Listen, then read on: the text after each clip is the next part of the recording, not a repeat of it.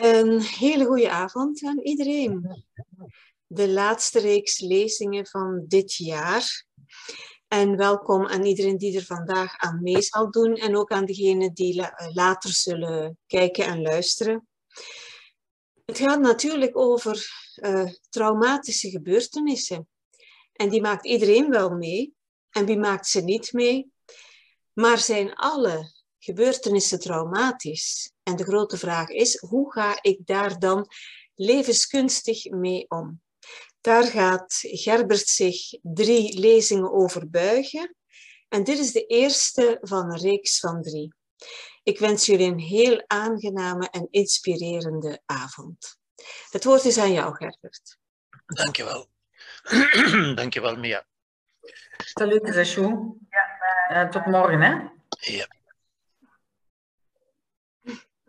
Ik ga om te beginnen mijn scherm delen. Zo. Maar dat is het belang van een paper.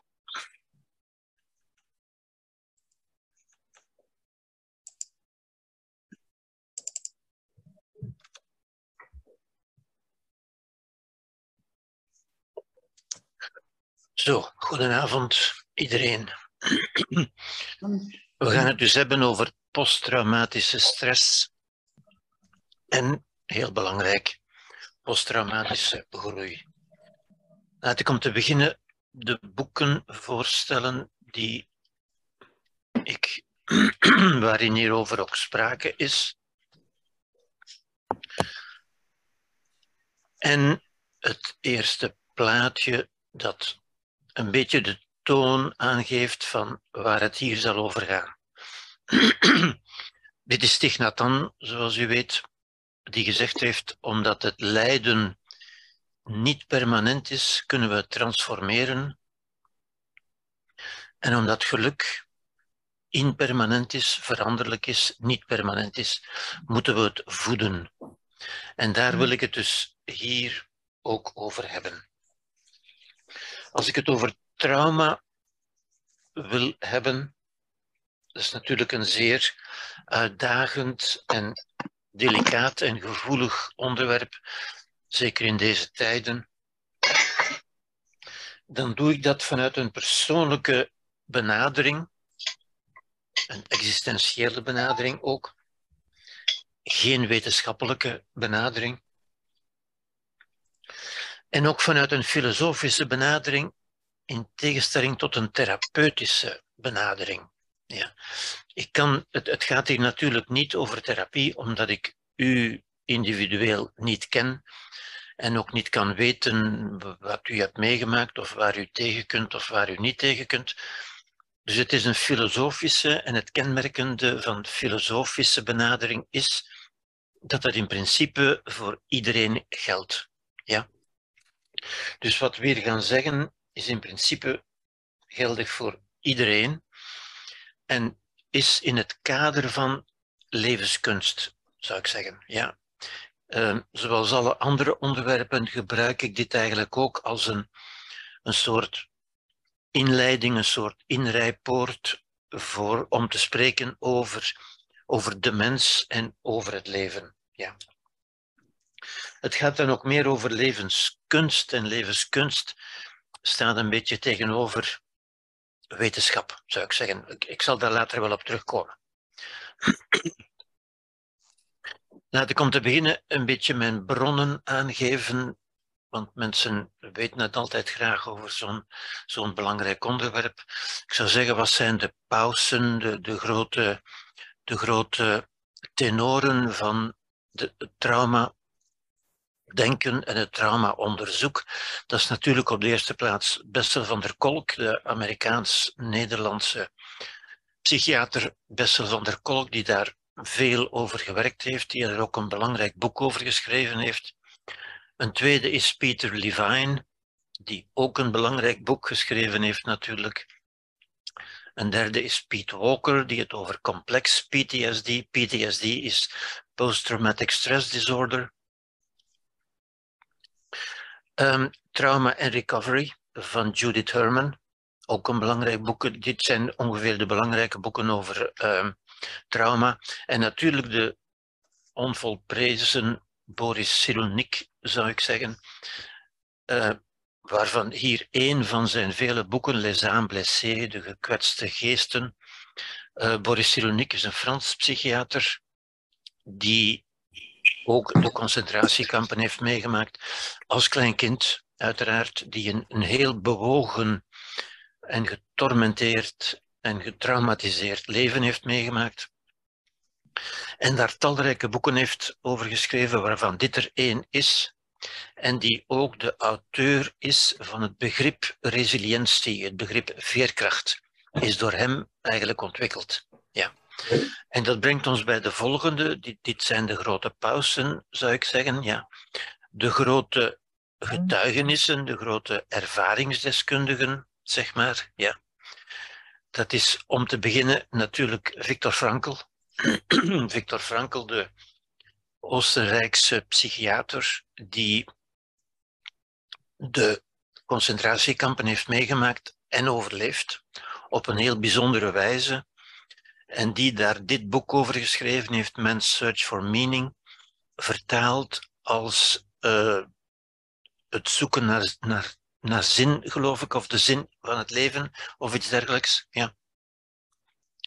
En die na zijn tijd in de concentratiekampen zijn ervaring verwerkt heeft of aangewend heeft, eigenlijk al van daarvoor, maar nog meer in de concentratiekampen, in een bepaalde vorm van therapie, die hij de logotherapie heeft genoemd, ja, waarin hij juist zegt dat man's search for meaning, het zoeken naar betekenis, het zoeken naar zin, eigenlijk het belangrijkste ingrediënt is, het belangrijkste... Ja, ingrediënten, de belangrijkste kwaliteit, de belangrijkste waarde om moeilijke tijden en zeker traumatische tijden, zoals de Holocaust er toch een was, te kunnen overleven. Nou, daarmee verwant is Edith Eva Eger, eveneens Oostenrijkse, zij heeft Viktor Frankl trouwens gekend, die na de Holocaust, die ook de Holocaust heeft meegemaakt, de kampen. En die daarna nog psychologie gaan studeren is en die nog therapeut geworden is na haar verblijf in de Holocaust, maar die ook over haar verblijf dit zeer aangrijpende werk, evenals het volgende, het geschenk, 12 lessen die het leven kunnen redden, ja, ook van Edith Eger, op basis van haar ervaringen in de concentratiekampen, wat zij ook op een zeer aangrijpende wijze in het boek De Keuze beschreven heeft. Dan is er natuurlijk Etty Hillesum, de Nederlandse, die ook naar de concentratiekampen gegaan is, die ze niet overleefd heeft, helaas, maar die wel een boek heeft geschreven met haar bedenkingen over die tijd. Ja, het is haar dagboek van 41 tot 43, zoals u ziet. Ja. En tenslotte iemand anders, maar toch in deze context ook heel belangrijk, is natuurlijk Nelson Mandela, ja, die hier in zijn boek The Long Walk to Freedom, de lange mars naar vrijheid, ja, zijn ervaringen in 27 jaar gevangenis, in uiterst benarde omstandigheden, en die dat toch overleefd heeft op een schitterende manier, zoals u aan zijn gezicht ook ziet. Dat is geen verbitterd man, dat is een man die, ja, die, zoals Viktor Frankl het zou zeggen, meaning in zijn leven behouden heeft, gevonden heeft en behouden heeft, en die ook daardoor eigenlijk, en in zijn boek beschrijft hij dat ook op een zeer aangrijpende manier. Ik zal daar ook nog op terugkomen tijdens de verdere lezingen. Zo, dus dit zijn de getuigen, zou ik zeggen, mensen die het in hun leven zelf hebben meegemaakt. Ja. Goed, waar gaan we het over hebben? Wel, eventjes het menu aangeven. Om te beginnen gaan we het hebben, ja, dit beeld dat ik ook op mijn eerste plaatje had staan, is een kunstwerk dat ik hiervoor gekozen heb, omdat dat aangeeft een persoon, een man waar iets in weggeslagen is, waarin iets ontbreekt, zou je kunnen zeggen, waar die met een leegte zit. Eigenlijk het omgekeerde van wat Viktor Frankl zegt, die geen vervulling in zijn leven heeft, die een tekort in zijn leven heeft. Ja. Waar gaan we het over hebben? Wel, om te beginnen gaan we het hebben over trauma. Over trauma en evolutie, over de mens, over pijn, lijden en onwelzijn, over posttraumatische symptomen, over het verwerken, dat we zeggen over het leven met en na een trauma, en tenslotte over posttraumatische groei.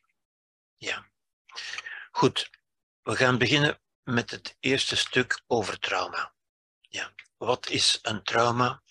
Wel, een trauma, het Griekse woord trauma, betekent letterlijk wonde. Ja. En werd ook aanvankelijk alleen maar gebruikt voor wonden, dat we zeggen lichamelijke aantastingen van de integriteit, verstoringen van weefsels, ja. Dus echt wat men wonden noemt. Ja. Maar gaandeweg is men dat meer concreet gaan gebruiken voor de reactie op een gebeurtenis die gekenmerkt is door, om te beginnen, het feit dat het ongevraagd optreedt, onverwacht en onbegrijpelijk, dat er een grens tussen aanhalingstekens, we gaan het daar nog over hebben, dat er een grens wordt overschreden, zoals het tegenwoordig heet, grensoverschrijdend, ja. Met een grote kracht en intensiteit en op een manier die het vrijwel onmogelijk maakt op die gebeurtenis een adequaat antwoord te geven. Men noemt zo'n toestand van onmogelijkheid van antwoord te geven ook ontwrichting, verwarring, desoriëntatie, shock enzovoort. Al die woorden duiden erop dat men niet in staat is van een adequaat antwoord te geven op een bepaalde gebeurtenis. En dat maakt het natuurlijk traumatisch. Ja? Het is die onmogelijkheid om een adequaat antwoord te geven. Ja? Dus het is een reactie. Het is niet de gebeurtenis als dusdanig. De gebeurtenis is niet het trauma, ja? Maar de reactie is het trauma. Ja? En die reactie is eigenlijk gekenmerkt door een onmogelijkheid. Eigenlijk een afwezigheid van een adequate reactie. Want als er een adequate reactie zou zijn, zou er natuurlijk geen trauma zijn. Ja? En met als gevolg langdurige veranderingen in de psychische organisatie en het psychische functioneren van de betrokkenen. Ja? Zeg maar het mentale leven. Ja? Meestal aangeduid als het emotionele leven, maar het is eigenlijk het hele mentale leven. Ja? Wat is een acuut trauma? Een trauma kan acuut zijn of chronisch. Ja, een acuut trauma is natuurlijk, wat bekend is, ingrijpende gebeurtenissen zoals ontslag, een scheiding, een overlijden. Meestal aangeduid met het woord verlies. Ja? Mensen ervaren het als een verlies. Er verdwijnt iets uit hun leven, er wordt iets ontnomen, zeggen mensen, er wordt iets afgepakt, zeggen sommigen. Ja. Gepaardgaand vaak met geweld. Bijvoorbeeld een ongeval, een natuurramp, een oorlog, een inbraak, een terreuraanslag, gevangenschap, gijzeling, agressie, misbruik, verkrachting enzovoort. Ja. Dus het gaat meestal gepaard met geweld. Ja. Wat is een chronisch trauma? Wel, dat is meer chronisch onwelzijn natuurlijk. Dat is een chronisch onwelvoelen. Bijvoorbeeld een jeugd gekenmerkt door voortdurende chaos. Voortdurende afwijzing, vernedering, verwaarlozing, verwenning ook, ja. Isolement, ontbering, misbruik en fysiek en of psychisch geweld. Ja, dus ook dit is een beetje gewelddadig. Maar hier is het dan meer gespreid in de tijd. Niet noodzakelijk heel intensief, heel ernstig, maar wel langdurig gespreid in de tijd. Onrecht ook, ja. Discriminatie, ongelijkheid, uitsluiting, sociale en maatschappelijke uitsluiting. Ja. Het is een gebeurtenis die de geest hypnotiseert, die de geest fascineert, die de geest in beslag neemt, zou je kunnen zeggen. Ja. Het is het onverwachte, het onvoorspelbare, het ondenkbare, het onvoorstelbare dat zich toch heeft voorgedaan. Ja. Iets wat verwacht is, is natuurlijk geen trauma. Iets wat voorspeld is, is geen trauma. Het is juist het onverwachte, het onvoorspelbare, met de onmogelijkheid van er adequaat op te reageren. Het getraumatiseerd zijn is dus een kenmerk van de betrokken persoon, meestal slachtoffer genaamd, niet van de gebeurtenis als dusdanig. En dat is belangrijk, want dat geeft aan dat wat voor één persoon een trauma kan zijn, het voor een andere persoon niet is. Ja? Dus het is niet een kenmerk van de gebeurtenis als dusdanig, maar van de persoon die met de gebeurtenis te maken krijgt. Ja? Het is een negatieve emotionele band met de gebeurtenis. Dat wil zeggen, er is een emotionele betrokkenheid. Het engageert de emoties, ja? En dat noemen we nu eenmaal een band. Hè? Je bent ermee verbonden op een manier die niet makkelijk is los te laten. Vandaar het woord band natuurlijk ook. Ja? Maar op een negatieve manier. Dat wil zeggen, een negatieve gehechtheid. Mensen zijn eraan gehecht.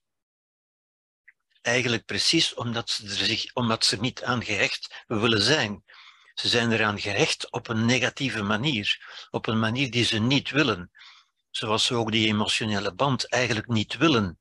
Maar juist door het niet willen is men eraan gehecht. Ja? En die band of die gehechtheid wordt juist in stand gehouden door het verzet ertegen. En dat is een heel belangrijk inzicht wat mensen vaak niet begrijpen of niet goed genoeg begrijpen. Het is niet de gebeurtenis die zich aan ons hecht. Het zijn wij die ons aan de gebeurtenis hechten, maar op een negatieve manier.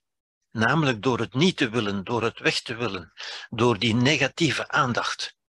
Ja, we houden dingen in stand door er aandacht aan te geven, ook als het negatieve aandacht is. Ja, dat zal later nog terugkomen, maar het is al belangrijk om dat in te zien. Die even sterk is als verslaving of verliefdheid. Ja. Verliefdheid is ook een emotionele band natuurlijk, maar dan op een positieve manier. Namelijk iets wat men wel wil, wat men ook fijn vindt. Een trauma is een negatieve emotionele band. Het is evenzeer een emotionele band, maar op een negatieve manier. Namelijk wat men niet wil. Ja? En die even moeilijk los te laten of te doorbreken is. En u ziet, ik zet die dingen tussen aanhalingstekens, omdat dat ook een beetje merkwaardige woorden zijn natuurlijk. Hè, van dat loslaten en dat doorbreken. Dat zijn zo'n beetje mechanische, fysieke woorden, terwijl het eigenlijk gaat om mentale concepten.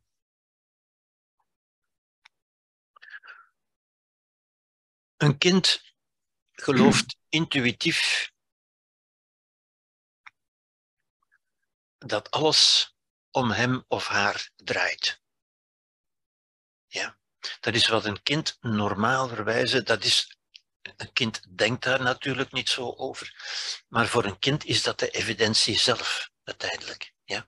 Want het ziet ook, het ziet ook alleen maar zichzelf, het kan nog niet veel verder kijken. En het ziet ook dat de hele wereld, met name die volwassenen, om hem heen draaien, om hem of haar te geven en te brengen wat hij nodig heeft. Ja? Een kind gelooft dus intuïtief, heeft die intuïtie zou je kunnen zeggen, dat alles er is om hem of haar plezier te doen. Met name dat mama bijvoorbeeld er altijd voor hem of haar alleen zal zijn. Ja? Een volwassene kan begrijpen en moet uiteindelijk ook begrijpen, ja, dat alles niet om hem of haar draait. Dat alles er niet is om hem of haar plezier te doen. Dat vele dingen gebeuren waar hij of zij niet om gevraagd heeft. En een geruisloze, laten we zeggen, een vloeiende overgang tussen de wereld van het kind en de wereld van de volwassene is bijna niet mogelijk. Want u ziet, dat is totaal tegenovergesteld. Dat zijn twee tegengestelde visies op de persoon zelf en op het leven. Een kind gelooft dat alles om hem heen draait. En u weet, de mensheid heeft ook ooit geloofd dat alles om ons, om de aarde draait, dat wij met de aarde in het centrum stonden. Ook dat idee hebben we moeten loslaten, hebben we moeten opgeven, moeten doorbreken, als u wil. Ja. Om te aanvaarden dat we ergens in de rand van het heelal zitten. Ja? Wel, dat moet in het individuele leven ook gebeuren. Een individueel persoon moet overgaan van dat kinderlijke geloof dat alles om ons draait, om mij draait, er is om mij plezier te doen, naar het volwassen visie dat niet alles om mij draait en dat niet alles er is om mij plezier te doen. Freud noemde dat ook de overgang van het lustprincipe naar het realiteitsprincipe. Ja. Het aanvaarden van de realiteit wat niet altijd gemakkelijk gaat. En die transitie, die overgang, is vrijwel nooit vloeiend, vrijwel nooit geruisloos, maar gaat altijd met horten en stoten. Met name met trauma's eigenlijk. Hè? En dus je zou kunnen zeggen, trauma's zijn onvermijdelijk en noodzakelijke verstoringen van het kinderlijke denken.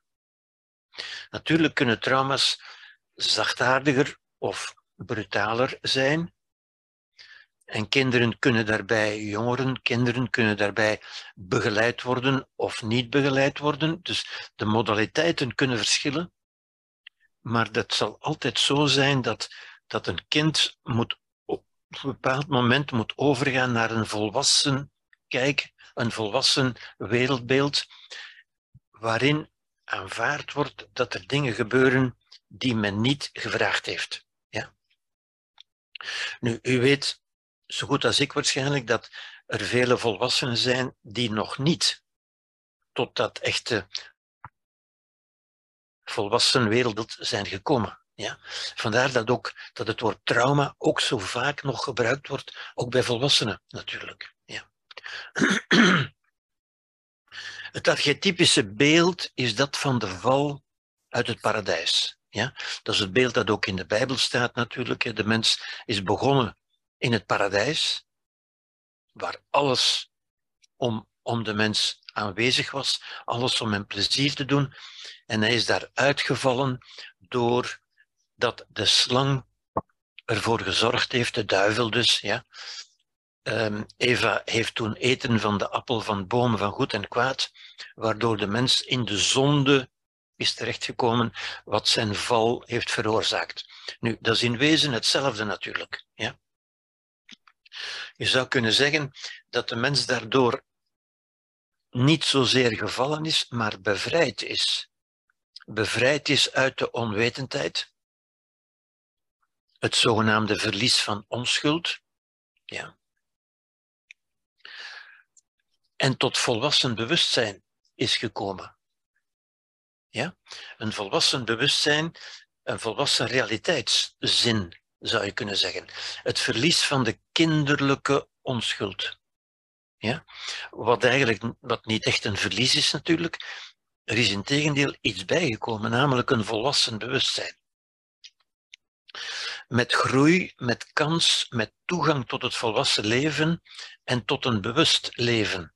Dus je zou kunnen zeggen ook, u zit al meteen een beetje een perspectiefverandering. Die val uit het paradijs, dat trauma zou je kunnen zeggen, ja, kunnen we natuurlijk zien als een verlies. En dat wordt ook vaak zo gezien.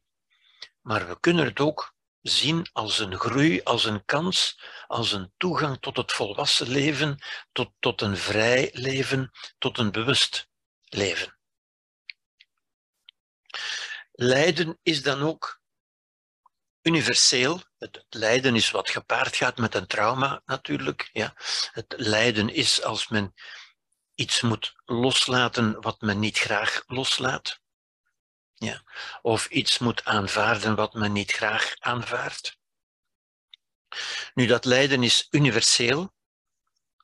En omdat het zo universeel is, is het ook gemakkelijk en eigenlijk banaal. Ja.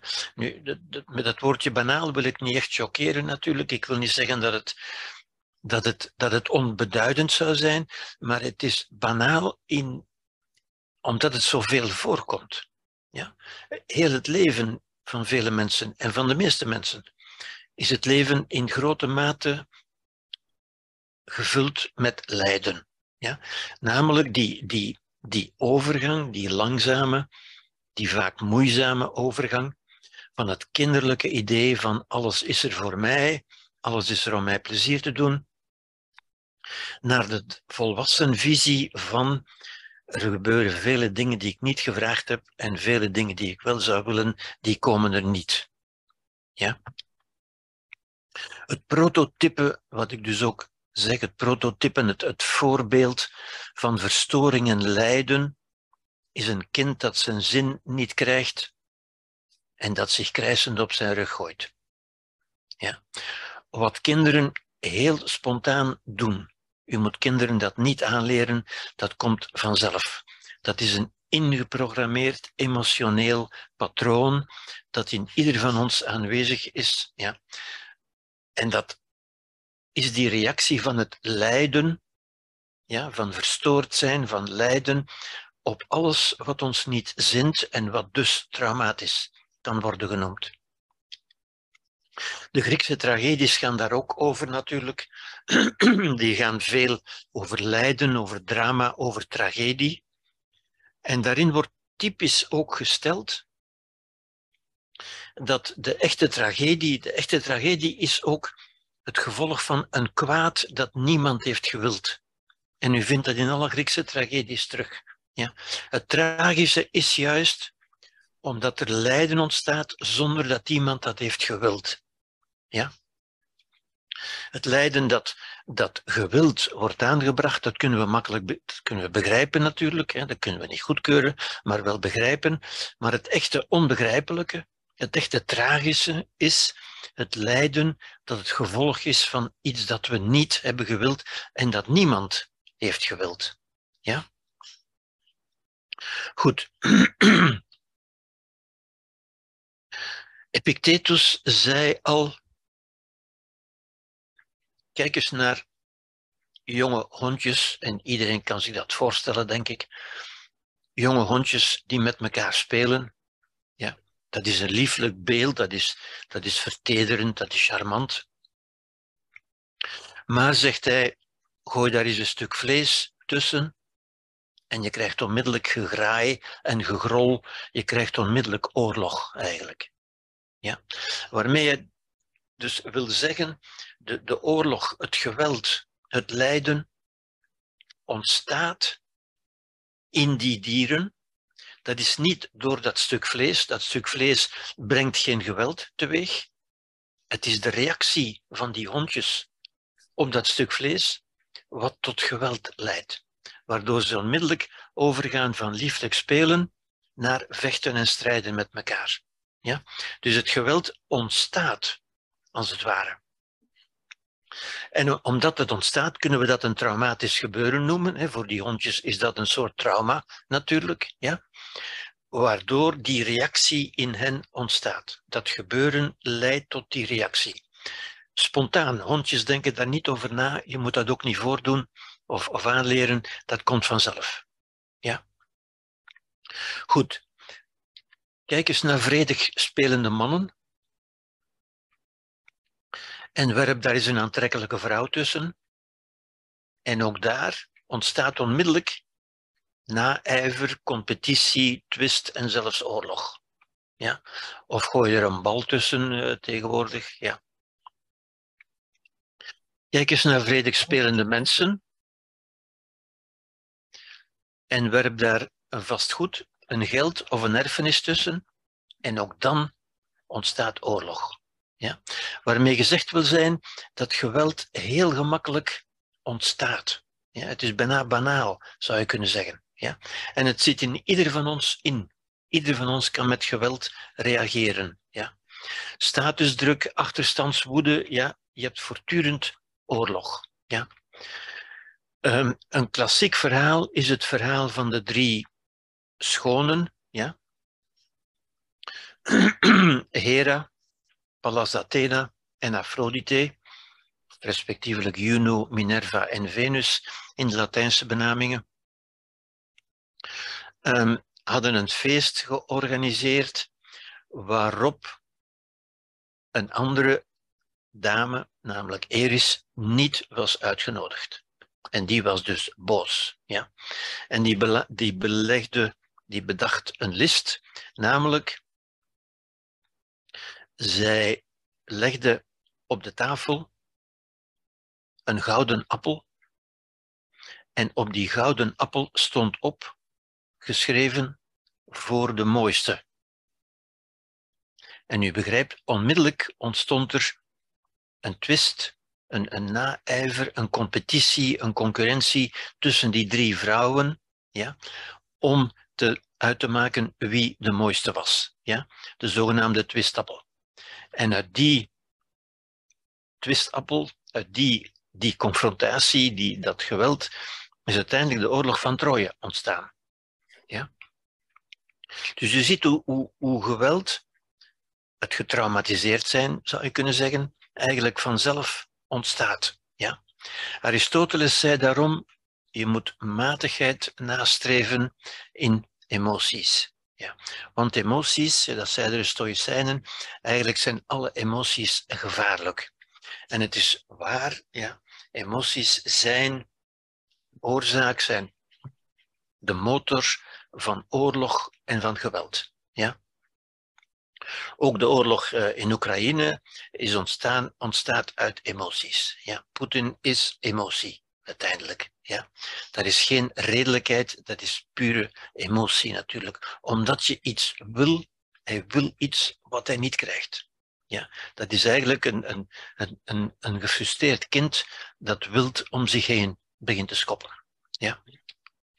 Goed, dit filmpje toont dat een beetje aan. Ik denk misschien dat velen onder u het al kennen, maar het blijft toch grappig om het even te bekijken. Het is een bepaald experiment dat men doet met twee aapjes, twee kapucijnaapjes, die in twee afzonderlijke kooien zitten, maar elkaar wel kunnen zien.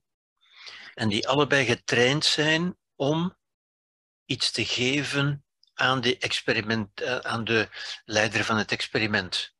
De persoon die hier staat. Ja. En als die iets geeft, een steentje, denk ik, ja, iets geeft, dan krijgt hij een stukje voedsel terug. Dat is natuurlijk hoe men dieren traint. Ja.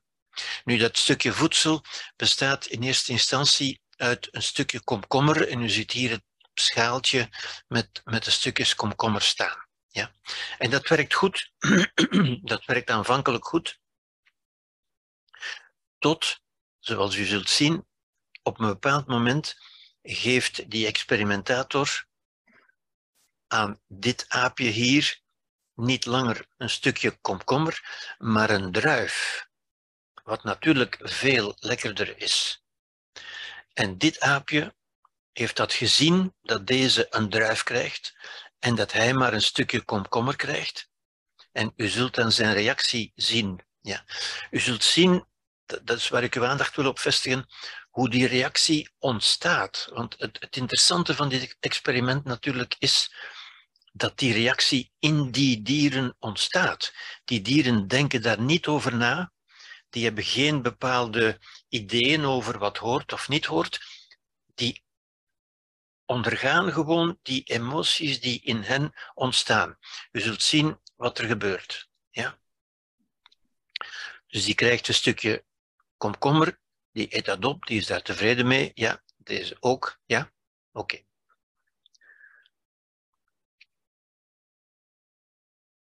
Maar deze krijgt nu een druif. Ja?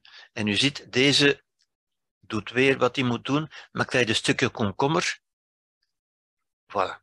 Hij kan zijn oren niet geloven, waarom krijg ik maar een stukje komkommer en die krijgt een druif. En u ziet, die opwinding die ontstaat, die boosheid die ontstaat in dat aapje. Ja.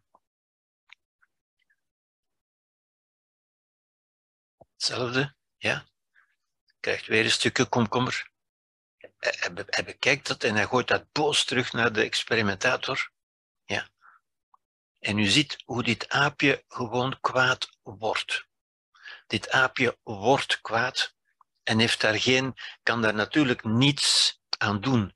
Want aapjes, zoals alle dieren, ja, volgen gewoon hun emoties, zijn gewoon in beslag genomen door hun emoties. Ja. Een mens zou natuurlijk iets anders kunnen doen.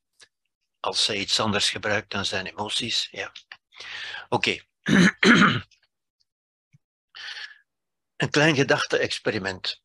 Wat is het meest traumatisch van twee ingebeelde situaties die ik u voorstel? Ja. Eerste situatie.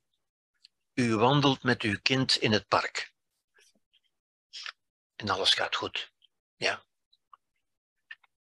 Maar plots valt een oude boom krakend neer op uw kind en uw kind overlijdt ter plekke. Ja, een tragische gebeurtenis natuurlijk. Ja? Oké. Tweede situatie. Situatie 2. U wandelt weer met uw kind in het park.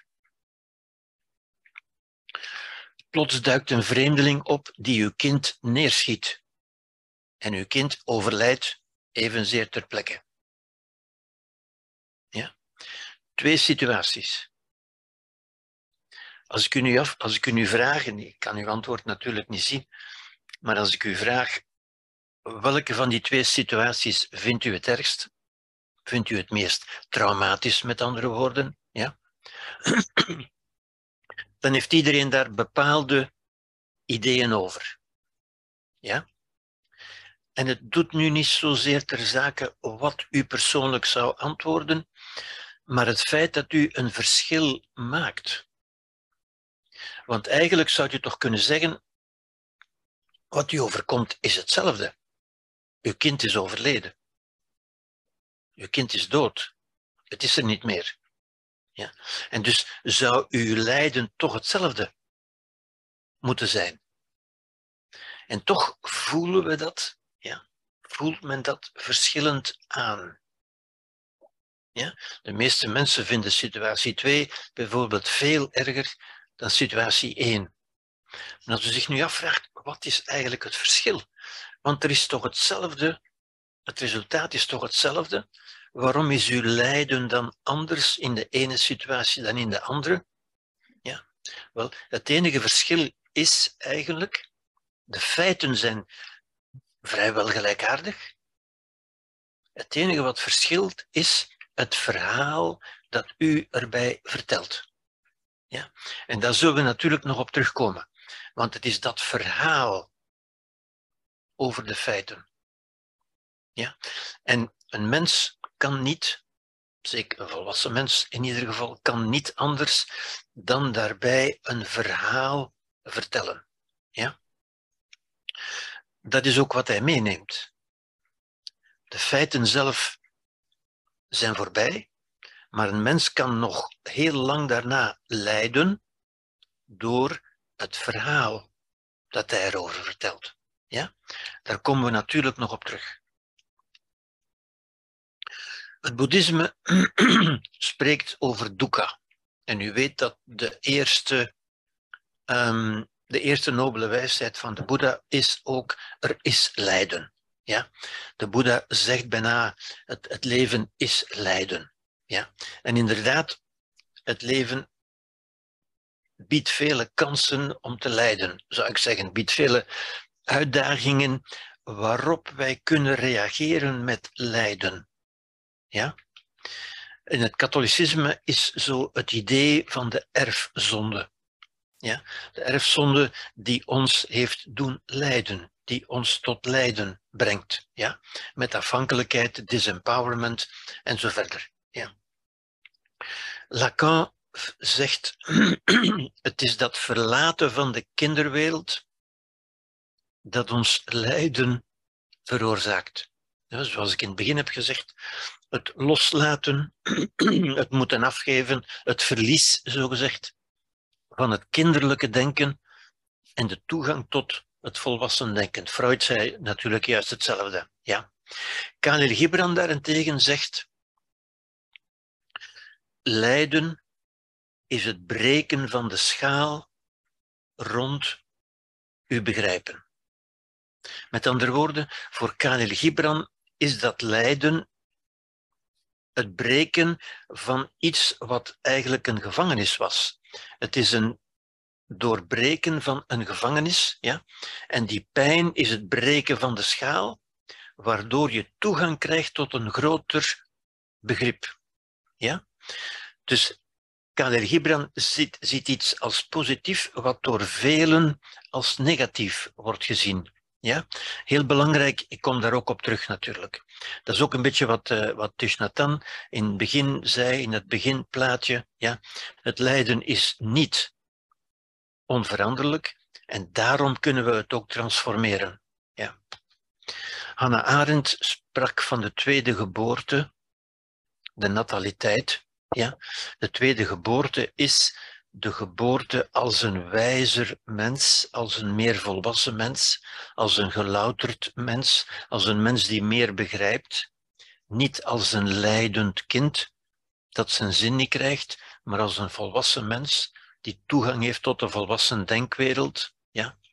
Dus het gaat om de betekenis en de betekenis van dat lijden en van het trauma. Dus kunnen we altijd zien als een toegang tot een meer volwassen leven. Ja? Zoals we ook het verlies of de val uit het paradijs, de val uit, uit de kinderwereld, kunnen zien als een toegang tot een meer volwassen wereld. Dit is wat Seneca zei. Seneca zei, niemand is meer ongelukkig, is ongelukkiger dan de persoon die nooit tegenslag heeft tegengekomen. Want die heeft zichzelf nooit kunnen bewijzen. Die heeft niet de kans gekregen van te bewijzen wie hij is, van zijn waarde, zijn wijsheid, zijn volwassenheid te bewijzen. Ja. Dit is wat Epictetus zei. Hij zei, de essentie van filosofie is dat een persoon, een mens, een man, een vrouw, zo moet leven dat het geluk zo weinig mogelijk afhankelijk is van externe dingen. Ja? Met andere woorden, dat is tot meer wijsheid komen. Filosofie is tot meer wijsheid komen. Ja? En de trauma's, de tegenslagen, de ongelukken die ons overkomen, zetten ons aan, of kunnen ons althans aanzetten tot filosofisch nadenken, wat we nu ook hier gaan doen, natuurlijk. Ja. Dat heeft ook Heidegger gezegd en ook Levinas met name. Ja. Levinas heeft ook gezegd, de moeilijkheden zetten ons aan om te gaan nadenken, om groter te worden. Oké, dat over trauma. Het tweede punt is trauma en evolutie. Dan kunnen we zeggen, kijk, als in de natuur een zebra door een tijger overvallen wordt, wat in de natuur een heel normale toestand is, ja, en die aanval ternauwernood weet te overleven, als die zebra die aanval weet te overleven, wat vaak het geval is, ja? Want tijgers, roofdieren zijn niet altijd succesvol in hun jacht, in hun overvallen, ja, dan blijft dat dier niet jarenlang getraumatiseerd en heeft geen jarenlange therapie en bestraffing van de dader nodig om te kunnen verwerken. Wat we natuurlijk in de mensenwereld wel vaak horen. Dat mensen lang getraumatiseerd blijven en jarenlange therapie nodig hebben en het nodig hebben dat de dader bestraft wordt om te kunnen verwerken, zoals de advocaten dan zeggen. Ja. Dat is zo heel merkwaardig, ja? Want wij zijn toch afkomstig uit die dierenwereld. Wat maakt het voor ons dan zo anders? Ja. Een dier moet immers onmiddellijk weer klaar zijn om verder te leven en gaat dus weer gaan grazen. En dat zie je ook. 5 minuten later, 10 minuten later, is die zebra weer rustig aan het grazen. Ja? Wat maakt het dat het dan bij de mens zo lang kan duren en zo moeilijk is? Ja? Daar gaan we het verder over hebben natuurlijk. Dat toont aan dat de reactie op een gebeurtenis niet veroorzaakt wordt door de gebeurtenis als dusdanig, maar door de mens zelf. Zoals dat ook bij een virus is. Ja? Een virus, als wij ziek worden van een virus, is dat niet dat virus, maar is het onze reactie op dat virus. Het is de reactie van ons lichaam op dat virus dat eigenlijk het lijden veroorzaakt. En zo kunnen we ook zeggen, ook de psychische reactie op een bepaalde gebeurtenis is in feite het lijden. Ja?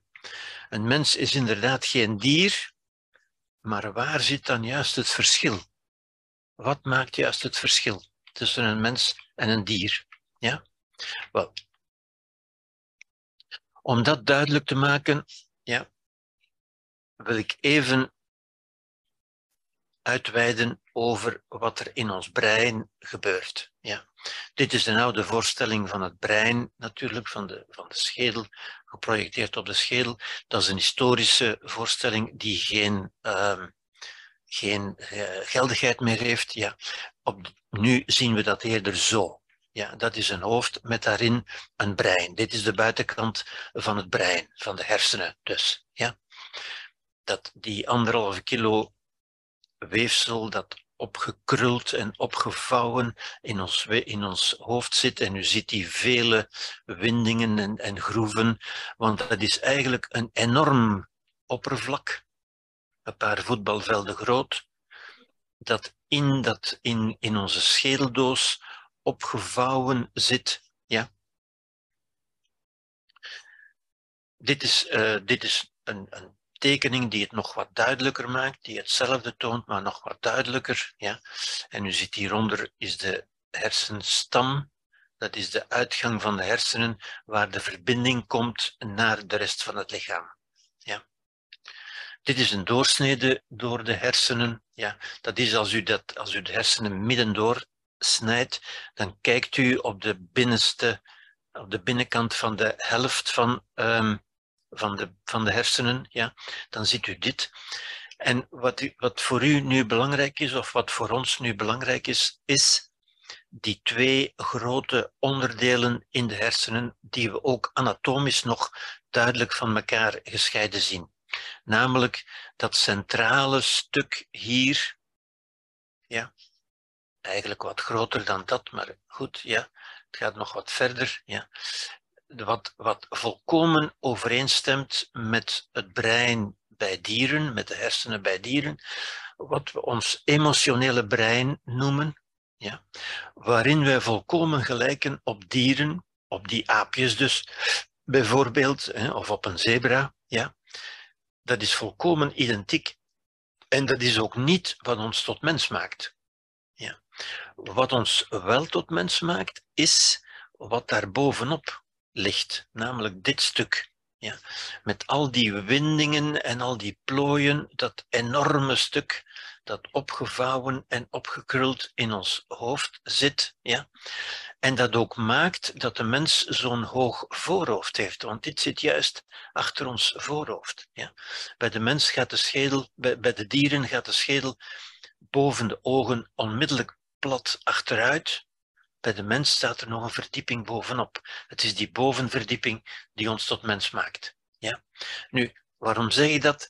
Wat gebeurt er bij dingen die ons overkomen? Ja? Laat ik om te beginnen met het oudste gedeelte van ons brein. Ja? Dus dat zijn de twee enige stukken die ik ga beschouwen. Dat oudste gedeelte en dat nieuwere gedeelte. Ja? Het oudste gedeelte, het emotionele brein dus, neemt beelden waar, dat werkt ook bij dieren dus zo, ja? Beelden uit de omwereld. Ja? Die worden waargenomen, die komen binnen, zeggen de mensen. Eigenlijk komt dat niet echt binnen. Die zijn daar gewoon, maar die worden waargenomen door dat brein. Ja. Dat brein neemt vooral beelden, eigenlijk emotioneel uitsluitend beelden waar. Ja. Dat is het emotionele brein, dat die beelden waarneemt. En dat brein doet daar iets mee, gaat daarmee aan het werk. Ja. En dat aan het werk gaan met informatie uit de buitenwereld, in dit geval met beelden, dat is wat we denken noemen. Ja?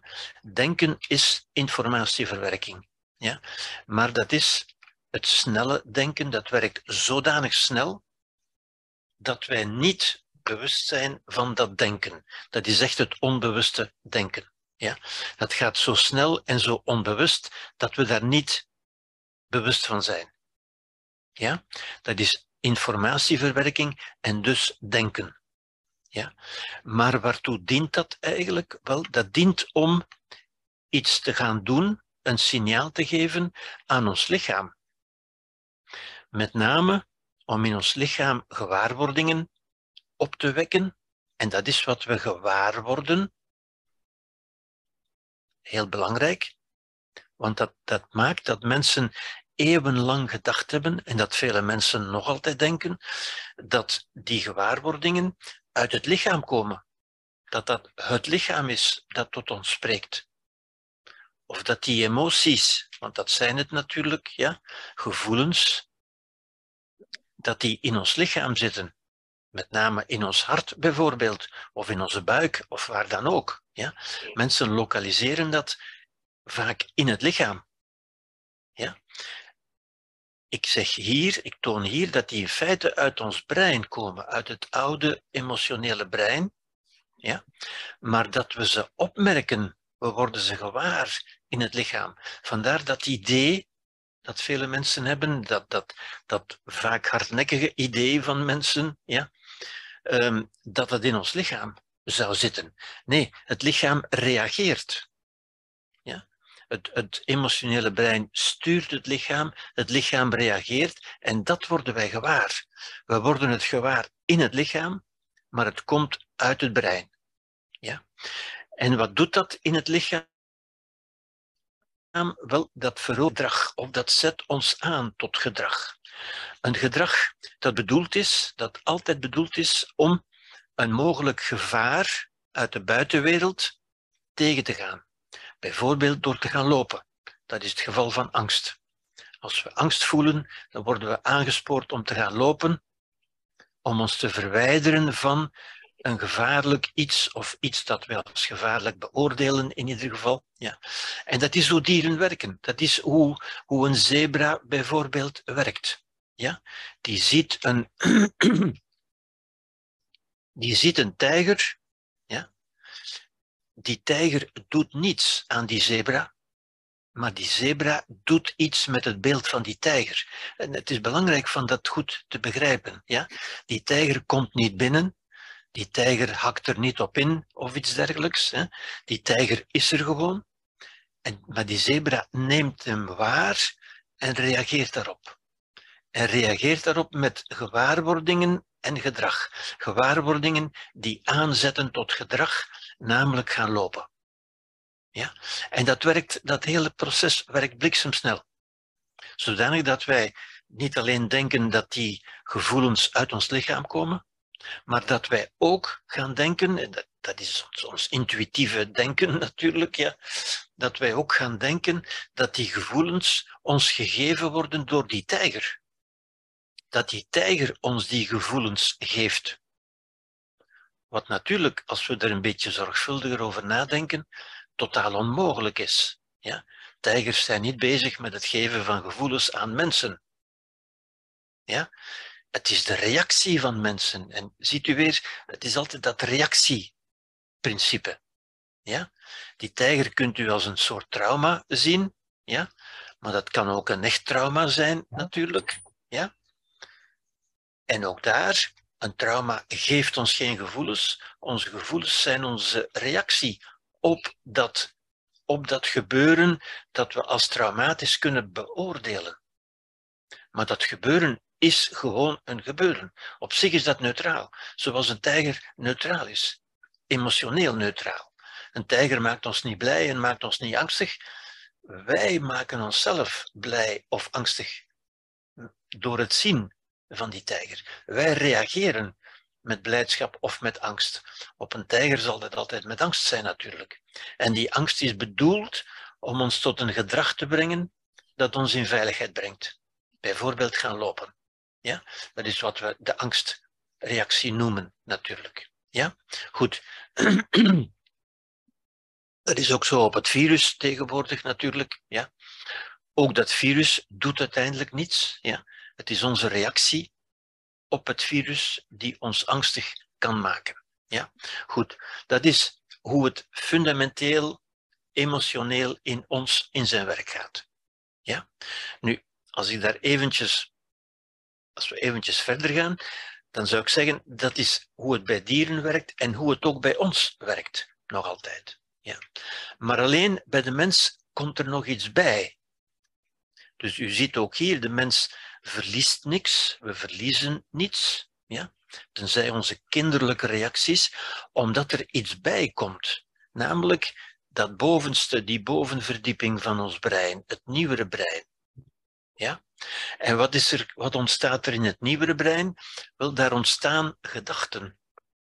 En dat zijn die gedachten, dat is wat wij het echte denken noemen, omdat dat op een bewust niveau gebeurt. Wij zijn ons bewust, of we kunnen ons althans bewust worden van onze gedachten. Ja? Dat is het bewuste denken, dat zijn onze voorstellingen, onze beelden, want gedachten wekken heel vaak beelden op. Ja? En dat is wat we kunnen noemen het langzame denken. Het is langzaam en het is bewust. En het is waarschijnlijk bewust omdat het langzaam is. Ja? Dat bovenste stuk is ook een veel grotere computer, zou je kunnen zeggen, een veel grotere denkmachine en werkt langzamer. Of heeft althans meer tijd nodig om die complexe bewerkingen uit te voeren. Ja.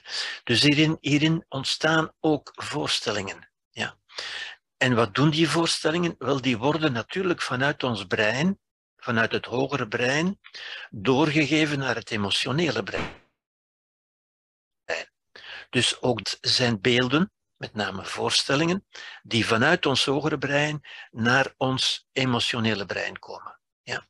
En dan ziet u de toestand die ontstaat. Ja? En die heel belangrijk is om goed te begrijpen, omdat die ook belangrijk is voor de beleving van trauma natuurlijk. Ja? Dan ziet u dat het emotionele brein nu, zoals het hier getekend staat,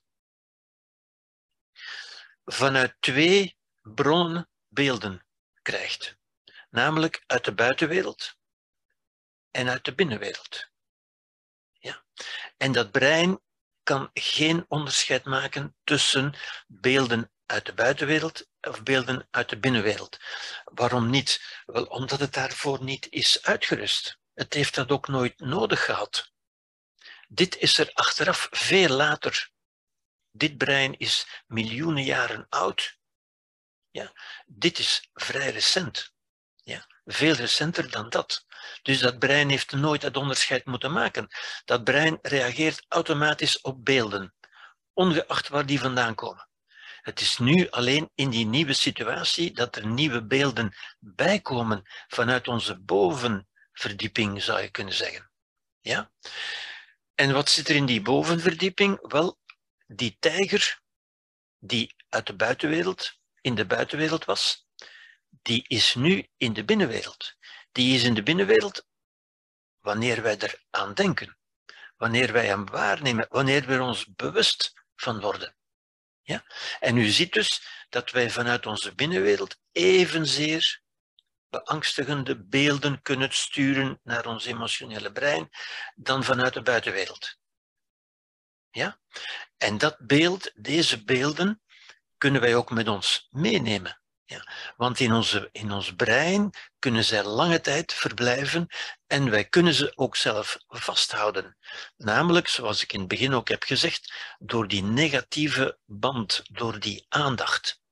Wij blijven daar aandacht aan schenken. Ja? En daardoor houden we het vast. Ja? Dat kleeft niet aan ons, wij houden het vast.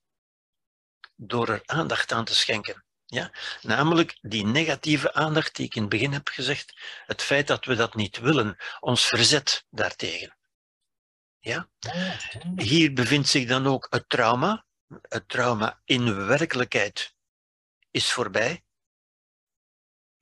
Maar het trauma hier kunnen we eigenlijk eindeloos meenemen. Onbeperkt. Want het zit in onze binnenwereld. Ja? En dat doen mensen natuurlijk ook. Ja? Idem voor het virus. Ook het virus zit daar. Ja? En we kunnen dus eigenlijk zeggen dat voor een mens, dit is voor een mens, ja, deze buitenwereld vervaagt, achteruit gaat, wegglijdt in de tijd, zou je kunnen zeggen. Die gaat tot het verleden behoren. Die is er niet meer actueel. Wat er nog wel actueel is, is deze beelden in ons brein. Maar ziet u, voor ons emotionele brein is dat even actueel, even reëel als dat toen was. Vandaar dat mensen ook kunnen zeggen, kunnen denken en kunnen zeggen en kunnen menen dat ze nog altijd in het verleden leven, wat letterlijk gezien niet waar kan zijn. Het verleden is voorbij, behalve dat we het meenemen. We hebben het transportabel gemaakt en in ons brein opgeslagen. Ja? En dat mensen kunnen zeggen dat ze nog altijd lijden onder dat verleden. Althans, het verleden dat in hun brein zit. Ja, want dit verleden is al lang niet meer reëel, is er niet meer. Het bestaat niet meer. Het is verdwenen in het verleden, in de nevelen van het verleden. Ja. Maar hier in ons brein is het nog altijd actief. Ja. En we houden het daar in stand, we houden het vast in zekere zin, zoals ik in het begin heb gezegd, door onze negatieve aandacht, door ons verzet ertegen. Ja? Nu, het is heel belangrijk dat we die logica inzien, uiteindelijk. Ja? Dat is natuurlijk dat meenemen, die voorstellingsruimte die we hier hebben, is voor de menselijk brein, dus dat die cortex, die bovenste verdieping van het brein, is voor de mens ongelooflijk nuttig, omdat hij daarmee ook zijn toekomst kan creëren en in de toekomst kan denken en de toekomst kan voorspellen, of althans proberen te voorspellen. Ja? En zich kan afvragen wat hij zou doen in de toekomst. Ja? Maar het is ook de plaats waarin we het verleden kunnen stockeren, zou ik bijna zeggen. Ja? En dat is een beetje de keerzijde van dat machtige voorstellingsinstrument dat we ons bewustzijn noemen, die machtige voorstellingsruimte waarin we creatieve beelden kunnen construeren voor de toekomst. Wat kunstenaars bijvoorbeeld doen natuurlijk. Hè. Je construeert iets in je mind, in je geest, in je bewustzijn en dan kun je het ook in de werkelijkheid, in de materialiteit omzetten. Ja. Maar we kunnen daar ook beelden uit het verleden meenemen op een bijna eindeloze manier.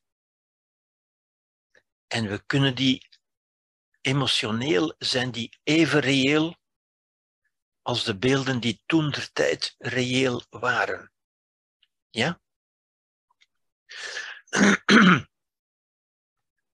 Dit is dus ons emotionele snelle denken. Ja, onze emotionele oordelen, onze buikreacties, ja, ons ervarende zelf, dat is de oudste vorm van denken, dat is de automatische piloot ook.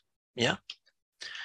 Met die automatische reacties fight, flight or freeze, ja, die we inderdaad bij trauma ook zullen terugzien. Want een trauma is een beeld dat rechtstreeks inwerkt op het emotionele brein. Ja? En die reacties van vechten, vluchten of bevriezen, bevriezen is doodstil blijven zitten, ja? Zullen we ook bij de traumatische symptomen terugvinden later. Ja? Dat leidt tot gedrag, tot gewoonten, ja?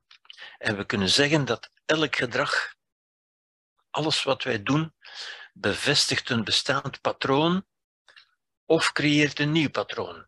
Ja? Maar veel, als we aan dat patroon vasthouden, hoe meer we dat patroon doen, hoe meer we dat vasthouden, zogezegd, hoe meer we dat herhalen, hoe steviger dat wordt. En dat heeft natuurlijk een effect op het brein zelf. Ja? Want die patronen in het brein worden alsmaar steviger. Ja? Dus doet dat iets aan het brein? Ja, natuurlijk. Want alles wat we verschillende keren doen, doet iets aan het brein. Ja? Verliefd worden doet ook iets aan het brein, natuurlijk. Alles doet iets aan het brein. Alles wat we doen met het brein, doet ook iets aan het brein. Ja? Zoals we ook kunnen zeggen, een vergelijking die ik vaak maak, is ook alles wat we doen met onze spieren, doet ook iets aan onze spieren. Ja, als u bepaalde spieren veel gebruikt, dan zullen die krachtiger en dikker worden. Ja? En dat is ook in ons brein zo. Als u bepaalde patronen in het brein, bepaalde neuronale patronen, bepaalde gedachten dus, of bepaalde gedragingen. We hebben natuurlijk geen ervaring van het brein, maar wel van onze gedachten en onze gedragingen. En daartoe gebruiken we ons brein. En als we die gedachten en gedragingen herhalen, dan doen we natuurlijk iets aan ons brein. Ja? Aan de andere kant hebben we hier onze interne werkelijkheid, die hierboven zit. Ja? Dat is onze flight simulator, waarin wij dus een vlucht, een gedacht kunnen doen zonder het in werkelijkheid te moeten doen, maar waarmee we ook naar het verleden kunnen teruggaan. Ja, waarin wij het verleden kunnen oproepen of het permanent aanwezig laten zijn, zoals sommige mensen ook doen. Ja. Dat is ook de plaats van ons overleg. Daarin zijn ook onze rationele oordelen, dat is ook de plaats van ons denken. Ja. Het zijn niet alleen maar traumatische beelden natuurlijk, we hebben ook onze gedachten. We kunnen daarover nadenken, we kunnen dat doen. Ja.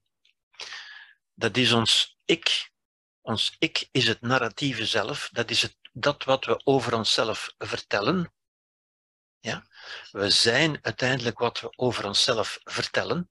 Het narratief, het verhaal dat we over onszelf, tegen onszelf en tegen anderen vertellen. En wat we dus ook consolideren door dat steeds opnieuw te herhalen. Ja? Totdat een stevig patroon wordt. Ja? Wat we uitdrukken met de woorden voor mij bijvoorbeeld. Hè? Voor mij is dat zus of zo. Voor mij betekent dat. Voor mij kunnen we bijvoorbeeld zeggen, is het verleden niet voorbij? Nee, het verleden is nog echt. En dat is inderdaad de ervaring. Hè? Men ervaart dat alsof het echt was. Ja? Dat is ook wat ik noem ons parlement. En dat vind ik toch een belangrijk idee, want wat is een parlement? Wel, een parlement is het echte parlement, het externe parlement, het staatsparlement, zeg maar, ja, is de plaats waarin alle mogelijke ideeën, gedachten, verlangens, stromingen, strevingen uit de samenleving aan bod komen, het woord krijgen. Die komen om beurten aan bod. Ja, die worden beluisterd en dan wordt er gezamenlijk beslist wat we gaan doen. Dat gebeurt zo in het parlement van de staat of van de deelstaat. Dat gebeurt ook zo in ons eigen parlement. Althans, zo kunnen we het leren gebruiken. Ja? We kunnen ook in ons eigen parlement luisteren naar wat zeggen die emoties, wat is de realiteit, wat herinner ik mij, wat is de realiteit, wat zeggen die emoties, maar ook wat is redelijk, wat verwacht ik van de toekomst, welke informatie heb ik, wat zegt de wetenschap, wat heb ik gelezen, welke films heb ik gezien, wat zegt mijn buurman en mijn vrienden en zo verder. En daar kunnen we allemaal naar luisteren en dan beslissen we, of althans kunnen we beslissen, in ons parlement, in ons bewustzijn, met andere woorden, ja, naar welk gedrag we gaan uitvoeren. Ja? En dus u ziet, dat geeft een veel grotere sturingsmogelijkheid dan dieren hebben, maar tegelijk ook die mogelijkheid om gehypnotiseerd te worden, zou ik bijna zeggen, gefascineerd te worden, in beslag te worden genomen door die beelden uit het verleden. Ja, wat bij vele mensen het geval is. Vele mensen zijn nog kwaad of zijn nog angstig of wat dan ook over het verleden, alhoewel het verleden allang voorbij is. Maar toch is dat voor hen echt. Ja, die twee zijn waar. En ik denk dat we dat goed moeten proberen te begrijpen om daar een duidelijk zicht op te krijgen. Ja? Goed, dus dat is die unieke menselijke mogelijkheid van bewustzijn. Het bewustzijn is de ruimte waarin de werkelijkheid verschijnt. Ja? Waarin de werkelijkheid die hier was, die is verschenen in ons bewustzijn. En die kunnen we daar ook vasthouden. Ja? We kunnen ze ook laten vervagen, maar we kunnen ze ook vasthouden. Ja? Het is ook ons denken over ons denken en denken over ons gedrag. Hoe ga ik mij gedragen? Met alles wat ik weet, wat in het verleden gebeurd is, met mijn emoties, hoe ga ik mij nu gedragen? Dat is wat een volwassen mens kan doen. Ja? Een kind nog niet zo goed. Ja? Een kind moet dat nog leren, maar een volwassen mens kan dat doen. In ieder geval, ja. Dat is dus de basis van onze vrijheid, ja. Oké. En dus dat maakt dat Bruce Lipton gezegd heeft, the moment you change your perception, als u uw perceptie wijzigt, en dat wil zeggen uw voorstelling hier, dan herschrijft u de chemie, de biochemie van uw hele lichaam. Dat heeft een effect op uw hele lichaam. En dus u ziet, ik ben er een beetje snel doorheen gegaan, u ziet, de vraag wie is ik, wie ben ik dan, die mensen zo vaak zich afvragen. Ja. Wel, in ieder geval zou ik zeggen, ja, we zijn niet ons brein. Ja. Ik hoop dat ik dat hiermee duidelijk maak, we zijn niet ons brein. Wij zijn wel wat we doen met ons brein. Welke gedachten, welke beelden we daarin ophouden, hoe die beelden vertekend zijn, want u begrijpt natuurlijk, die beelden hier zijn geen exacte kopie van daar, maar zijn geïnterpreteerd, zijn voorstellingen, zijn vertekend, ja, zijn geen exacte weergaven. Wij slaan niet de feiten op, maar wel een beeld van de feiten, een afbeelding zou u kunnen zeggen. Ja? Wij zijn niet ons brein, wij zijn wel wat we doen met ons brein. Ja? En we kunnen in zekere zin kiezen tussen een emotionele dictatuur of een parlementaire democratie. Ja? Emotionele dictatuur als we onze emoties de vrije loop laten, als we onze emoties volgen, als we denken. Zoals mensen wel eens denken, nogal wat mensen denken, dat emoties een of andere diepere waarheid vertolken, ja? Of echter of authentieker zijn.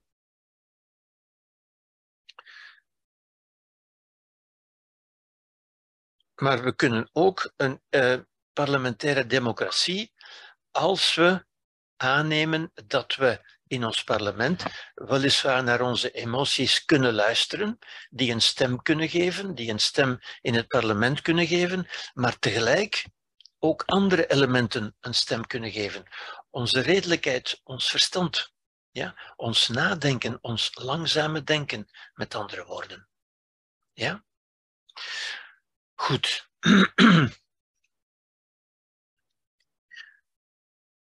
Dit is de situatie. U kent dit plaatje waarschijnlijk. Ja. Dit was vorig jaar, 6 januari. De fameuze bestorming door het volk van het parlement. Wel, ik gebruik dat soms ook, ja, of ja, ik gebruik het regelmatig, als aanvulling bij het voorgaande plaatje. Ja? Want dat zou ik zeggen is... Ons parlement is hierboven, onze emoties zitten hier. En dat is in wezen een aanval van de emoties op het parlement. En dat is wat mensen ervaren als ze een paniekaanval hebben, of een woedeaanval, of een andere emotionele aanval, zoals mensen dat dan zeggen. Ja? Dat wil zeggen dat ze hun brein helemaal laten overspoelen door die emoties, in zekere zin. Ja? Net zoals dat hier het geval is. Ja? Waarbij we natuurlijk, ideaal gezien, zo snel mogelijk de uitvoerende macht terug bij het parlement moeten zien te leggen. Ja? Oké. Okay. Het is 20:48. Ik stel voor dat we eventjes onderbreken en dat we hernemen om 20:55.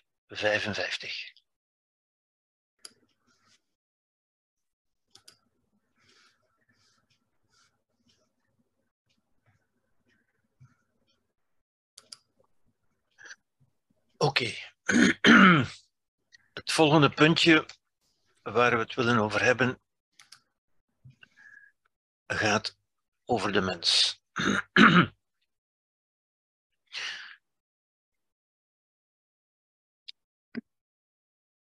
En ik wil het eventjes hebben over dat veelbesproken punt van overhechting, bijvoorbeeld, wat begonnen is met John Bowlby, de man die in 90 gestorven is. Dit is de man die in 1950 na Wereldoorlog II in opdracht van de Wereldgezondheidsorganisatie onderzoek deed bij weeshuiskinderen. Er waren toen heel veel weeshuiskinderen natuurlijk, ja, die dus allemaal een trauma hadden ondergaan, die hun ouders waren kwijtgeraakt en die de verschrikkingen en de gruwel van de oorlog hadden meegemaakt. En Mary Ainsworth, die zijn verpleegkundige was, hier is Mary Ainsworth, ja, en die in 1970 een test ontwikkelde, een test had ontwikkeld om te zien, om die kinderen een beetje te evalueren op wat men sindsdien ook is gaan noemen de hechtingsstijl, de manier van hechten, de manier waarop die kinderen zich hechten, ja. En de test bestond eruit dat men een kind, dat men een moeder en een kind, een eenjarig kind rond de 1 jaar, observeerde. U weet hoe dat gaat met zo'n speelruimte, met een spiegel, waar, een doorkijkspiegel, waar de onderzoekers achter zitten, ja, en waar ze kunnen doorkijken naar wat er gebeurt. Ja. En de test bestond eruit dat mama en dat kind zijn aan het spelen. Ja, fijn, alles in orde. Op een bepaald moment verlaat mama de kamer. En de normale reactie bij zo'n kind is dat dat kind roept en huilt en brult. Ja? Want dat kind kan dat niet verdragen. Dat kind voelt zich in doodsgevaar. Dat kind is inderdaad totaal afhankelijk van die mama. En het weggaan van die mama is voor zo'n kind... Ja. En ook dat is iets wat ingeboren is, wat je ook bij jonge dieren ziet overigens. Ja. Dat is een ingeboren patroon, reactiepatroon. Ja? Dat je ook bij volwassenen nog ziet, overigens, de zogenaamde verlatingsangst. Ja. Maar goed, dus die mama verlaat de kamer, dat kind roept en huilt. Ja. En na kleine tijd, na weinig tijd, komt mama weer binnen en troost dat kind. Ja? Een heel normaal gebeuren, zou je kunnen zeggen. Ja. Dat kind normaal stopt dan met huilen en gaat weer spelen. Ja? Dat is het gebeuren in feite. Nu, dat is wat er normaal gebeurt en dat is wat men ook de veilige hechting noemt. Dat wil zeggen dat mama, de moeder dus, ja, als een veilige basis dient van waaruit dat kind de wereld kan verkennen. En u weet hoe zo'n kind speelt, dat draait zo wat rond die mama. Ja? En dat gaat telkens of geleidelijk aan in grotere cirkels rond die mama. Maar dat komt telkens eventjes terug naar die mama om te checken of ze er nog wel is. Want die mama is voor dat kind van levensbelang natuurlijk. Ja? Nu, als dat allemaal goed gaat, dan kan zich dat normaal ontwikkelen en kan dat kind de wereld geleidelijk gaan verkennen en geleidelijk ook die mama gaan verlaten als basis, zou je kunnen zeggen. Dat kind moet zich eigenlijk, om volwassen te worden, moet een kind zich onthechten natuurlijk. Hè? Maar een kind moet op de eerste plaats gehecht zijn. De onveilige hechting is als een kind geen respons krijgt van die moeder. Ja? En een kind kan een gebrek aan respons niet plaatsen, niet begrijpen. In die zin is dat dus al een trauma natuurlijk. Ja? Als die moeder niet reageert op dat kind, dan kan een kind dat niet begrijpen en voelt het zich verlaten en afgewezen en wordt dat een zogenaamd gekwetst kind. Dat kind wordt daardoor gekwetst, zegt men. Nu, dat kind vindt dat heel moeilijk, want kan dat niet plaatsen, kan daar niet mee om, kan dat niet hanteren in zekere zin. Ja? Dat is de onveilige hechting. Ja? Nu, er zijn een aantal modellen, dus de veilige hechting, als men dat op grote schaal bij kinderen gaat onderzoeken, dan vindt men de veilige hechting bij circa 50%. Ja?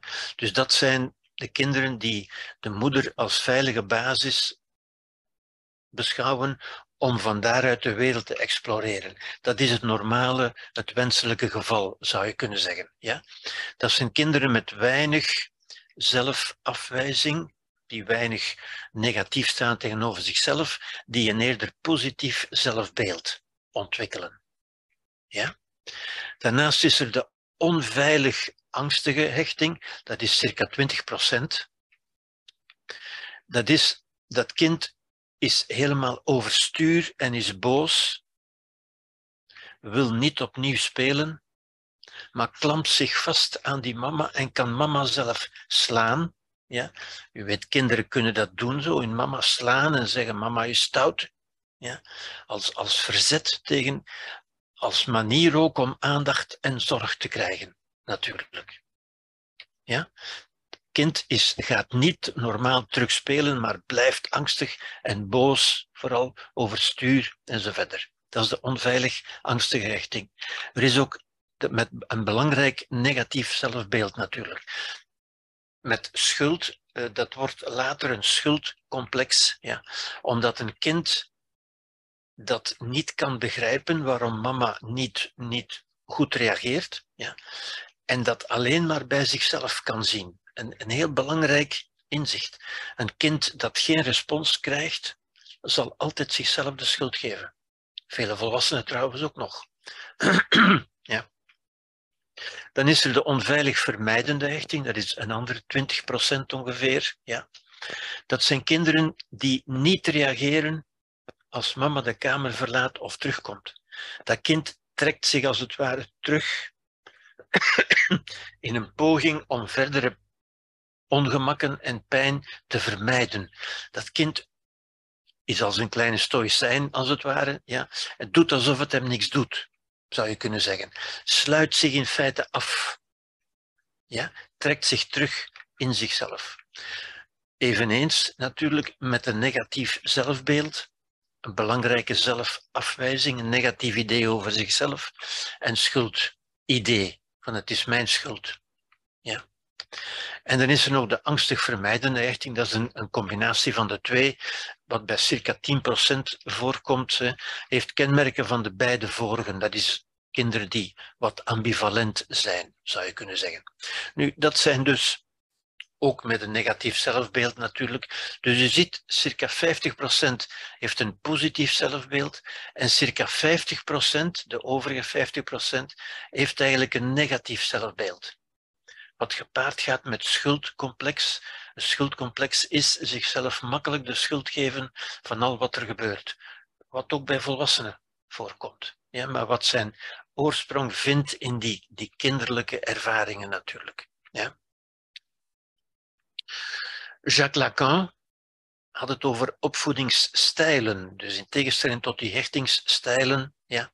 Ik maak een sprong naar Jacques Lacan, die opvoedingsstijlen onderscheiden. Ja. En dit is Jacques Lacan. Ja. En hij begreep dat er in een opvoeding twee functies nodig zijn, twee rollen, twee taken, ja, die hij noemde respectievelijk de moederlijke functie en de vaderlijke functie. Ja.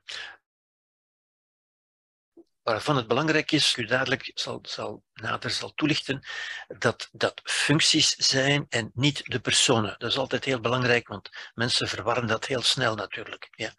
Het zijn twee functies, een moederlijke en een vaderlijke, die allebei, zowel door de moeder als door de vader, kunnen worden uitgeoefend. Ja.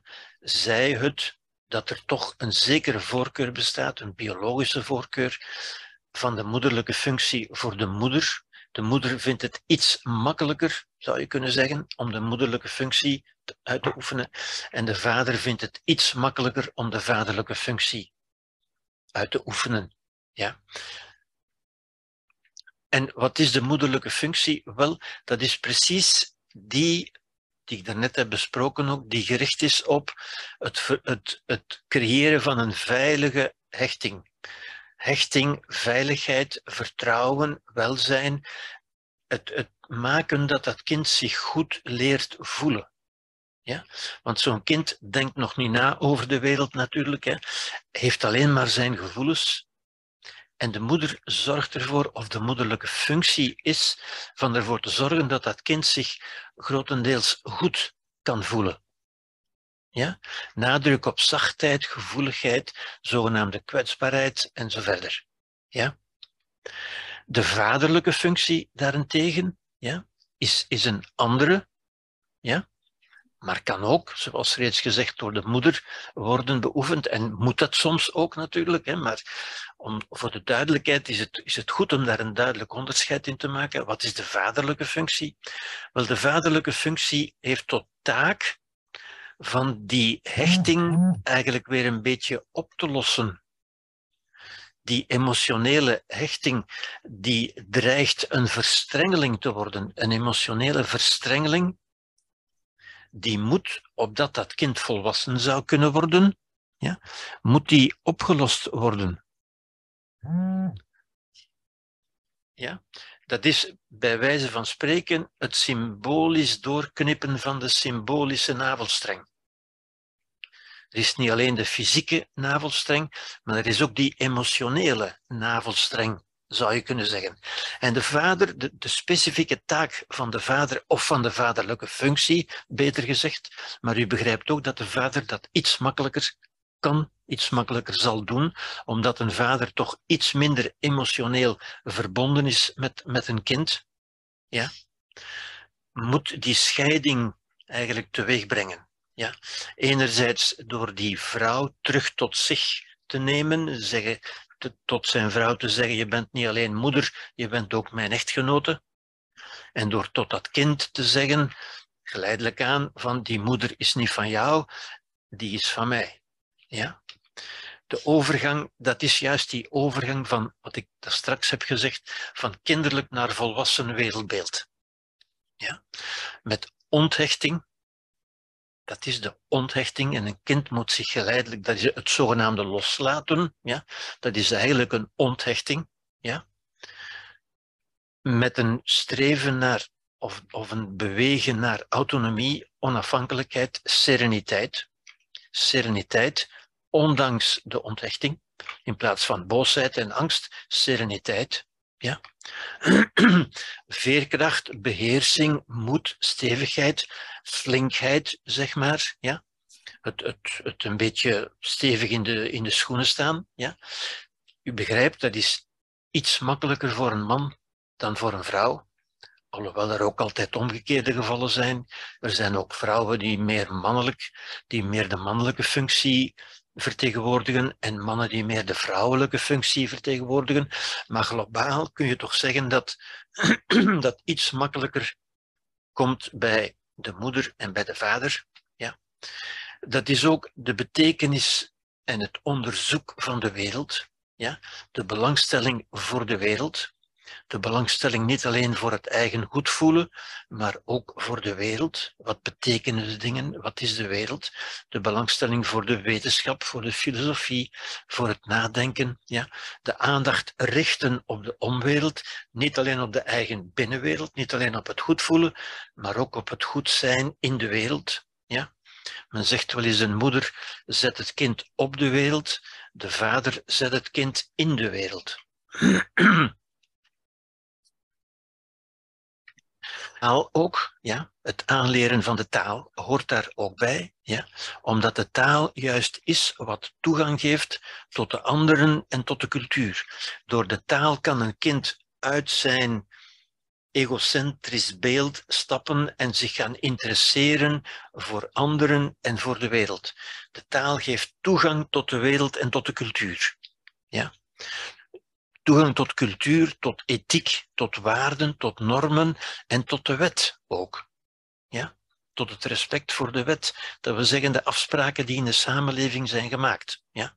En Lacan heeft daar die mooie woordspeling voor bedacht, le nom du père. Ja? Nom dat je op twee manieren kunt begrijpen natuurlijk. Hè? Enerzijds de nom, het neen van de vader. Ja, de vader opvoeden van kinderen gaat vaak gepaard met neen zeggen. Neen zeggen tegen de kinderlijke verlangens en wensen. Ja. En u weet, of de vader heeft het iets makkelijker om neen te zeggen dan een moeder. Moeders kunnen dat iets moeilijker. Ja. Maar le nom du père is ook le nom, N-O-M, de naam van de vader. Ja. Het is de naam van de vader, ja, van de vaderlijke functie met name. Ja. Het is de vader die, of de vaderlijke functie, die tot taak heeft van die overgang van kinderlijk naar volwassen wereldbeeld te stimuleren, te begeleiden en tot een goed einde te brengen, zou je kunnen zeggen. Ja?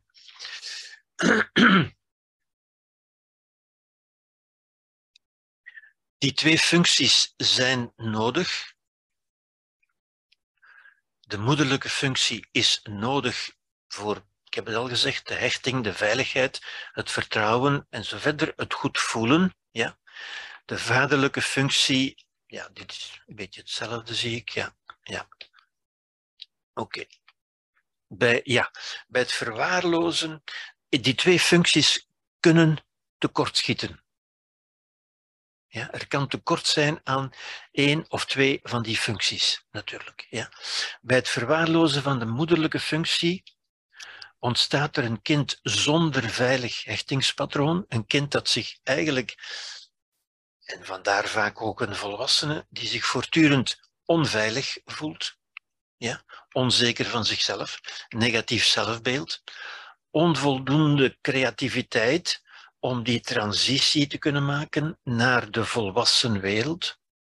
Ja, onvoldoende zelfvertrouwen, zegt men ook vaak, eigenlijk is dat veerkracht natuurlijk, ja. Als basis voor het aanvaarden van de afgescheidenheid. Ja?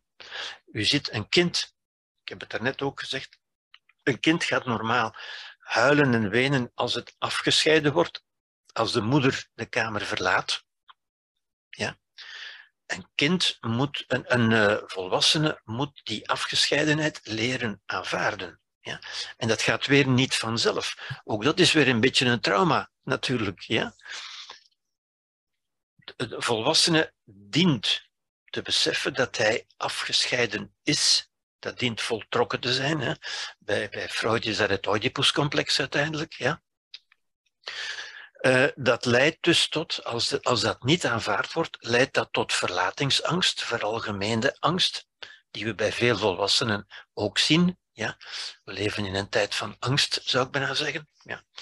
Wat eigenlijk wil zeggen een tijd van onvolwassenheid, ja? Van zogezegde kwetsbaarheid. Ook, ja, dat is geen, men wordt niet gekwetst natuurlijk, maar men noemt dat kwetsbaarheid. Er wordt niks gekwetst, maar die angst noemt men vaak ook kwetsbaarheid. Ja. Bij verwaarlozing van de vaderlijke functie, dus u ziet, bij tekort aan moederlijke functie, ontstaat een heel angstig en onzeker mens. Vaak, niet altijd, maar vaak tot op volwassen leeftijd. Verwaarlozing van de vaderlijke functie. Blijven mensen bestaan met een kinderlijk wereldbeeld. Met de nadruk op behoeften, op emoties, op wat je nodig hebt, op tekorten enzovoort. Ja. Angst om tekort te hebben ook. Ja. Onvoldoende contact noemt men dat. Ik heb het dus in aanhalingstekens gezet. Dat wil eigenlijk zeggen bewustzijn natuurlijk. Onvoldoende bewustzijn en onvoldoende belangstelling voor de realiteit, voor de cultuur, voor waarden. Ja?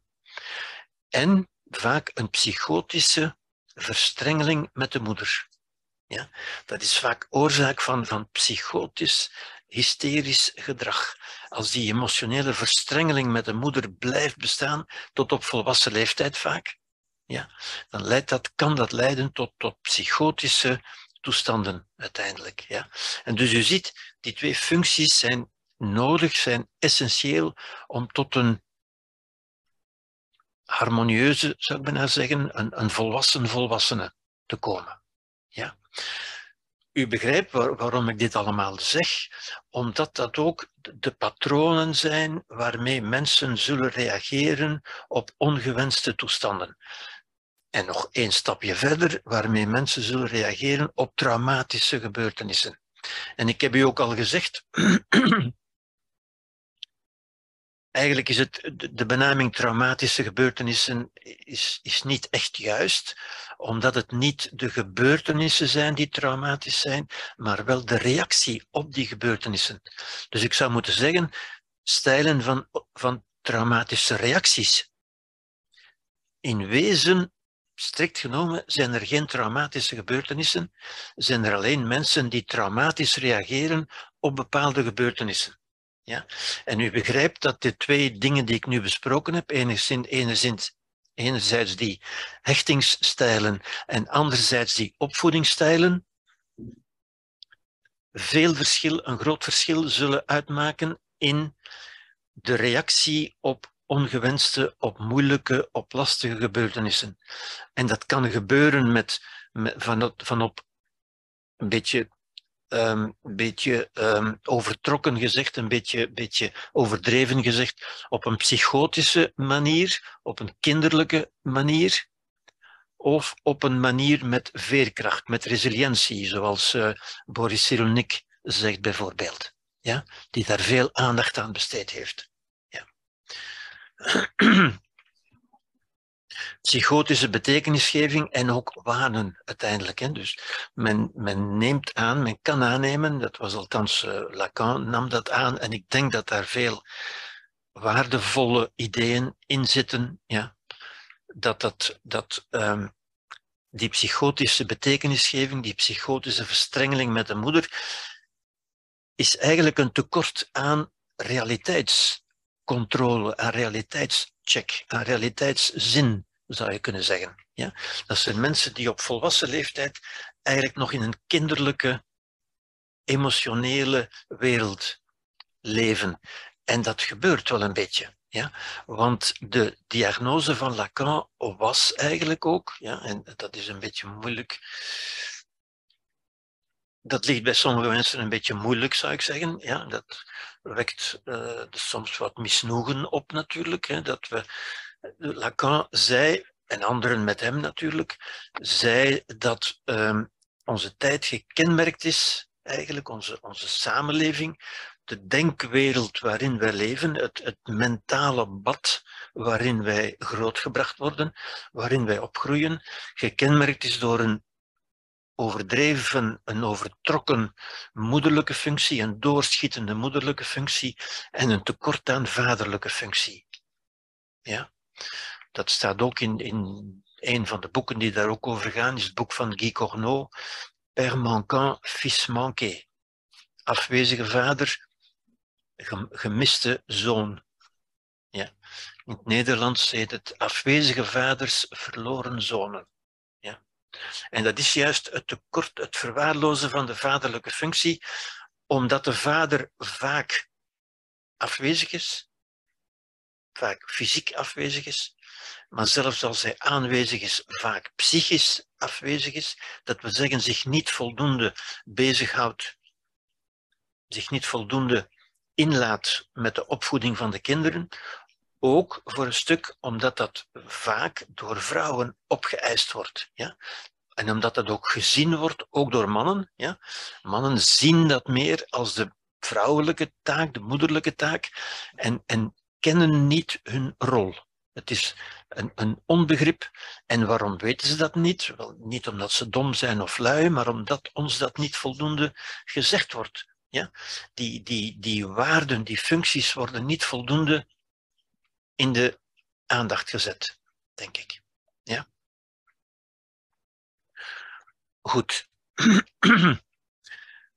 Psychopathologische theorieën. Er zijn een aantal theorieën over hoe psychopathologie is een groot woord natuurlijk, hè, wat we psychische problemen zouden kunnen noemen, pathologische, psychische functioneren. Ik heb u in het begin gezegd, bij de definitie van traumatische reactie stond ook een dysfunctie, een verstoring van het psychische functioneren. Wel, dat kun je dus psychopathologie noemen, als u wil, als u een duur woord wil gebruiken. Ja.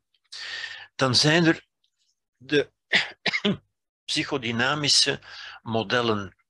Dat we zeggen de modellen die op een of andere manier denken in het energieparadigma.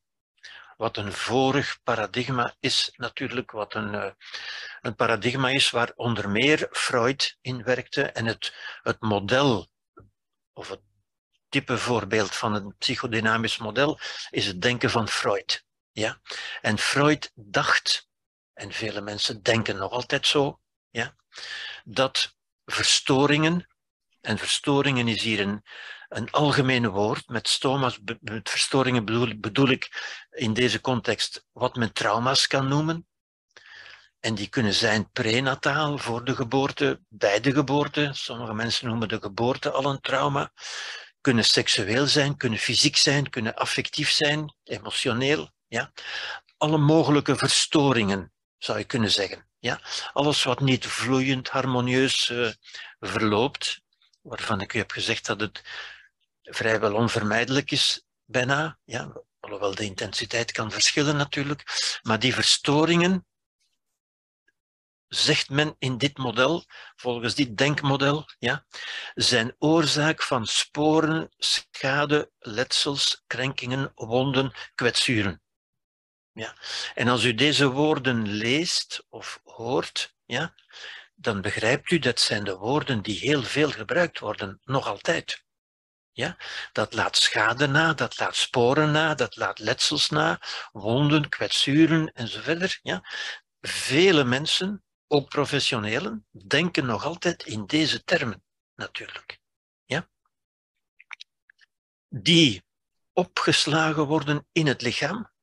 Ook dat horen we heel vaak zeggen, ja? Ook bij professionelen, ja? Opgeslagen in het lichaam. Waar zou dat in het lichaam zijn? Daar is men niet zo duidelijk over, dat is ook niet zo duidelijk te vinden. Maar sommigen zeggen zelfs in de cellen, het zogenaamde celgeheugen. Ja? Het is in de cellen opgeslagen, zegt men. Dat klinkt natuurlijk wetenschappelijk. Maar dat is nooit ergens aangetoond natuurlijk. Hè. Dat is meer tot de folklore gaan behoren, tot de wetenschappelijke folklore, dan tot de wetenschappelijke waarnemingen, zou ik zeggen. Ja. Maar in ieder geval, Het wordt geloofd dat het in het lichaam zit. Hè. Het lichaam is ook zo'n verzamelnaam van, ja, wat is dat eigenlijk, het lichaam? Waar is dat juist? Allemaal dingen die niet duidelijk zijn, hè, maar mensen spreken over het lichaam. Ja. Ik voel het in mijn lichaam. Of mijn lichaam zegt mij, en zo verder. Ja. Dat is een probleem op zich, waar ik nu niet op inga, omdat onze tijd een beetje beperkt is natuurlijk. Hè. Die langzaam moeten helen. Ook dat woord helen is een veelgehoord woord. Dus u hoort, we leven nog volop in dit paradigma. Dit paradigma of dit denkmodel is eigenlijk door Freud duidelijk uitgetekend, ja, maar is een beetje tot de populaire mind gaan behoren. Dat is een beetje ons denkmodel geworden. Zo zijn wij gaan denken gewoon. Ja. En zo horen we ook voortdurend spreken. Zo worden wij geformateerd. Ja. Die langzaam moeten helen, zoals wonden, hè? Die moeten helen. Maar die littekens kunnen nalaten. En ook dat horen we heel vaak natuurlijk. Ja. Ja. Ook de advocaten gebruiken zo'n woorden in de processen. Hè. Je moet mijn patiënt vrijspreken, want je moet eens horen welke sporen en welke letsels die heeft uit zijn jeugd, en zo verder, en zo verder. Ja. Dat is echt tot ons denkmodel gaan behoren. Ja. Die als onbewuste emotionele krachten of energieën werkzaam kunnen blijven. Dat blijft ergens werken in ons. Zoals men zegt dan vaak, het verleden werkt nog in mij. Ja, het verleden, dus die beelden die ik u daar straks besproken heb, ja, die inderdaad in ons zijn, ja, maar die beelden werken niet natuurlijk, hè, die doen niets in ons, die zijn alleen aanwezig. Ja. En oorzaak kunnen zijn van probleemgedrag. En veel probleemgedragingen, ja, of dat nu juridisch of psychisch is, psychisch probleemgedrag of delinquent probleemgedrag, wordt heel vaak teruggevoerd tot de jeugd. Men gaat altijd kijken naar de jeugd. Ja? En dan komt men natuurlijk uit bij die hechtingsstijlen en bij de moederlijke en vaderlijke functie. Vandaar dat ik die ook gegeven heb hier, om dat duidelijk te stellen. Ja? Ik kan niet genieten van de zon van vandaag, want gisteren regende het. Ja? Men verklaart bij wijze van spreken het heden door het verleden. Het is omdat het gisteren regende dat ik vandaag niet kan genieten van de zon. Ja? Mijn leven is, ik gebruik dan vaak van die loodzware woorden natuurlijk. Hè. Mijn leven is kapot gemaakt door mijn verleden, door mijn trauma's. Ik lijd daar nog altijd onder en zo verder. Dus mensen die blijven lijden, en dat zijn er nogal wat, hè, uit het verleden natuurlijk. Ja. Het nieuwere model, zou ik zeggen. Het model waarvan u natuurlijk begrijpt dat het mijn model van voorkeur is. Ja? Maar ik geef het u naast het oudere model. Ja? Het oudere model dat in onze samenleving een grote intuïtieve overredingskracht heeft. En wat veel mensen bijna intuïtief, spontaan geloven. Ja? Op zo'n manier dat het niet eens in vraag wordt gesteld. Het behoort tot ons denken, zou je kunnen zeggen. Het cognitieve model is een beetje nieuwer en dus ook een beetje minder intuïtief, zou ik zeggen. Ja? Zegt dat verstoringen worden niet ontkend, er zijn natuurlijk verstoringen, ja? Maar die leiden niet tot wonden en zo verder, maar tot conclusies, overtuigingen, voorstellingen en beslissingen. Keuzes, met andere woorden. Ja? Normale reacties. Ja? Met andere woorden, dat is als een onbewuste cognitieve kaart. En ziet u, dat is denk ik voor de meeste mensen al een beetje minder duidelijk. Hè? Dat is een kaart, een filosofische kaart. Een cognitieve kaart wil eigenlijk zeggen een filosofische kaart. Ja? Waar wegen op staan en mogelijkheden. Een kaart is iets wat u wegwijs maakt in een stad of in een land. Ja? En die kaart is onbewust. Het onbewuste is in dit model het cognitieve, niet het emotionele. Ja? Als een soort moedertaal een soort emotionele moedertaal. En wat is er typisch aan een moedertaal? Wel, een moedertaal, Adler, de grote psycholoog Alfred Adler, noemt dat een levensstijl, een manier van leven, ja, die bewust gewijzigd kan worden. Een moedertaal kunt u nooit vergeten, maar u kunt altijd nieuwe talen bijleren. Ja? Door het aanleren van een nieuwe taal. Ja. U kunt uw formatering van vroeger, ja, ook die hechtingsstijlen en die opvoedingsstijl volgens Lacan enzovoort, kunt u niet ongedaan maken. Niemand kan dat ongedaan maken. Ja. Maar dat zijn ook geen wonden. Dat heeft geleid tot een bepaalde levensstijl volgens Adler. Ja. En dat woord, dat vind ik eigenlijk een goed woord, levensstijl, volgens een bepaalde cognitieve kaart, dat wil zeggen een kaart met overtuigingen, met gewoonten, maar waar u kunt overdenken en die u kunt wijzigen op een vrij makkelijke manier uiteindelijk. Ja? Zoals het aanleren van een nieuwe taal. Ja? Iedereen begrijpt, u kunt een nieuwe taal leren. Uw moedertaal is geen veroordeling, is geen levenslange veroordeling. Ja? U kunt een nieuwe taal gaan spreken. Dat vergt wat moeite, dat is waar. Het vergt bewustzijn en moeite, maar ook niets anders dan dat. Ja? Ik ben geen product van omstandigheden, maar van genomen beslissingen.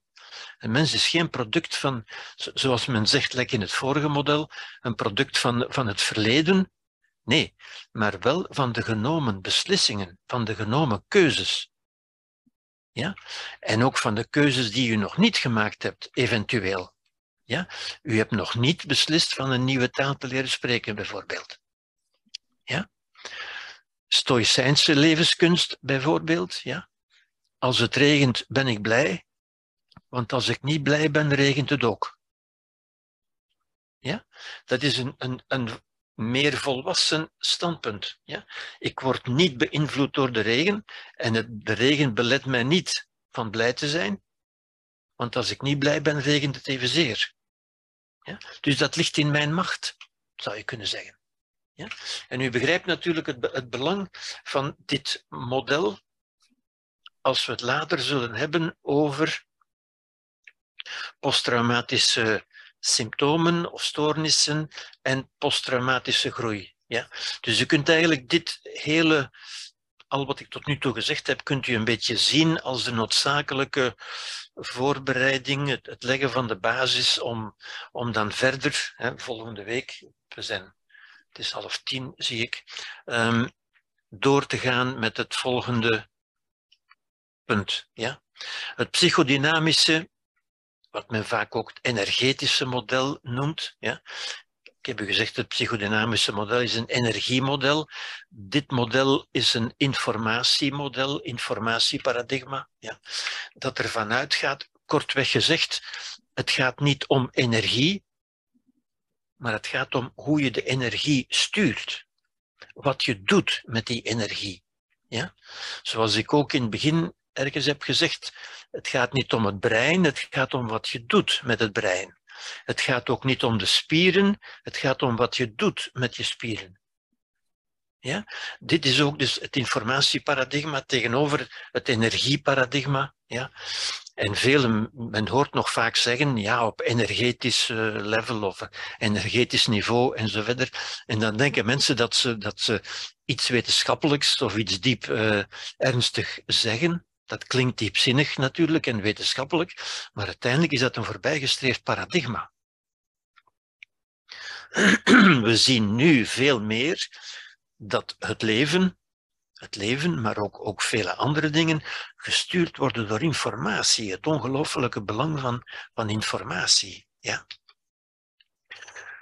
Omdat het psychodynamische model is populair, dat is tot onze populaire wetenschap, ons populaire weten gaan behoren, ja? Omdat daardoor het idee wordt bevestigd van een lichamelijk proces met nagelaten sporen, ziekte, behandeling, genezing, herstel enzovoort. Met andere woorden, dan komen we in de medische wereld terecht. Ja? En u herkent die woorden natuurlijk. Ja? Van het zit in het lichaam, of het zit in het zenuwstelsel, of het zit in het brein, of wat dan ook. Maar het zit in het lichaam. Want als het in het lichaam zit, dan behoort het tot de medische wetenschap. Dan is er sprake van een ziekte, behandeling, genezing, herstel. Ja? Dat is overzichtelijk en duidelijk. Ja? Daardoor lijkt het echter en meer toegankelijk voor wetenschappelijk aangetoonde ingrepen en behandelingen. En dan zeggen ze, nee, het zit niet alleen maar tussen de oren hoor, het is echt. Want we hebben het al op hersenscans en zo verder ja, gezien, dan komt de hele wetenschappelijke wereld binnen bereik, zou je kunnen zeggen. Ja. Het deresponsabiliseert bovendien de betrokkenen en bevordert en legitimeert het slachtofferdenken. Het deresponsabiliseert, want als het een ziekte is, en dat hoor je toch voortdurend zeggen, mensen proberen voortdurend aan te tonen, te bewijzen, te geloven dat een bepaald gedrag een ziekte zou zijn. Met name verslavingsgedrag of depressiegedrag, depressief gedrag of suïcidegedrag of iets dergelijks. Alle ongewenste gedrag probeert men te zeggen, ja maar dat is een ziekte.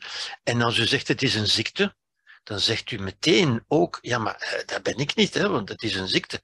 Ik ben helaas slachtoffer van, ik ben getroffen door een ziekte.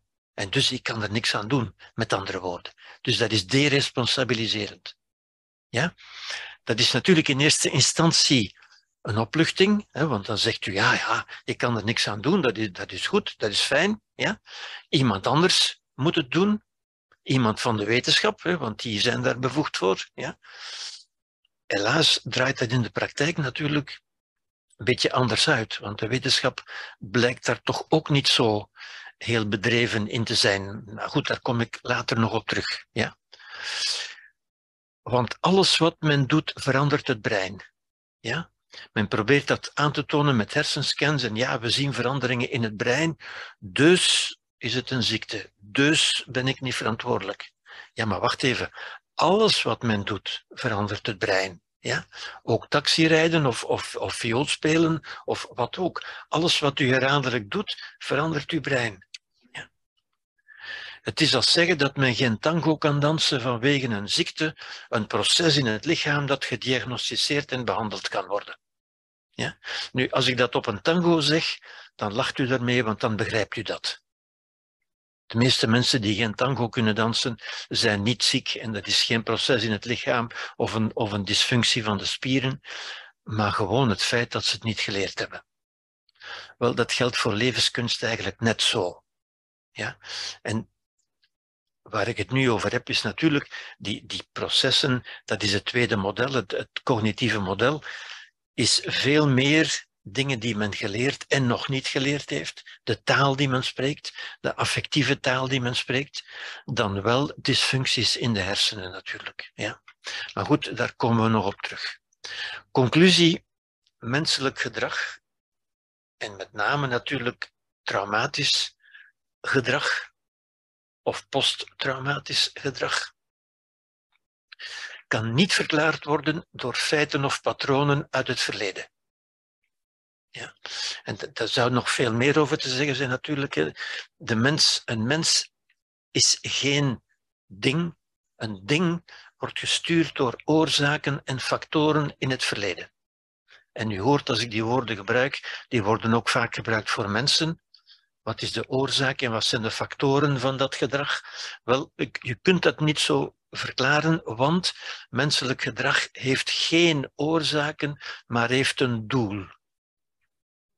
En daar zou ik natuurlijk met plezier dieper op ingaan, mochten we er meer tijd voor hebben. Maar we gaan daar volgende keer wel iets meer over zeggen. Ja, dat denken in oorzaken, dat is natuurlijk de wetenschappelijke benadering.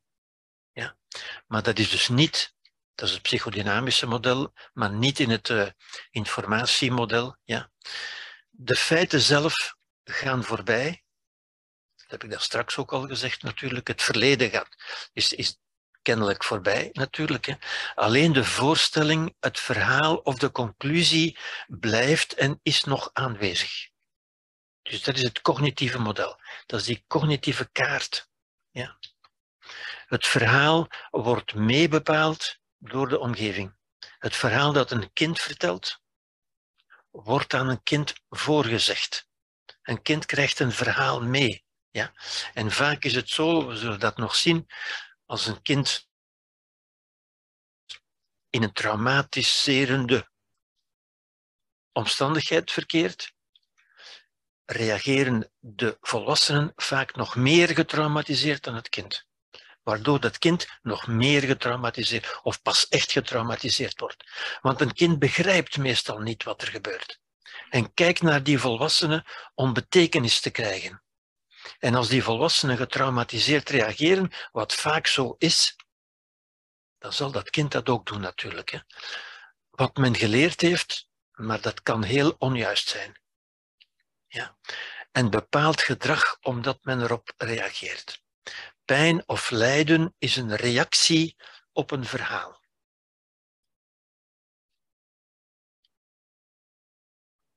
De feiten zelf zijn voorbij, alleen het verhaal bestaat nog. En als er nog pijn of lijden is, is het een reactie op dat verhaal, niet op de feiten. Ja? Een essentieel onderscheid om er op een andere manier te leren mee omgaan. De feiten kan men niet ongedaan maken, maar het verhaal kan men veranderen. Ja? Zoals Thich Nhat Hanh zei, lijden is niet impermanent, we kunnen het transformeren, omdat het uit ons verhaal komt. Ja? Goed, hiermee ga ik stoppen voor vandaag. Volgende week gaan we het puntje 4 bespreken. Ja, gaan we daar nader op ingaan. Oké. We hebben nog even de tijd, dus ik wil nog even beschikbaar blijven voor wie daar vragen bij heeft.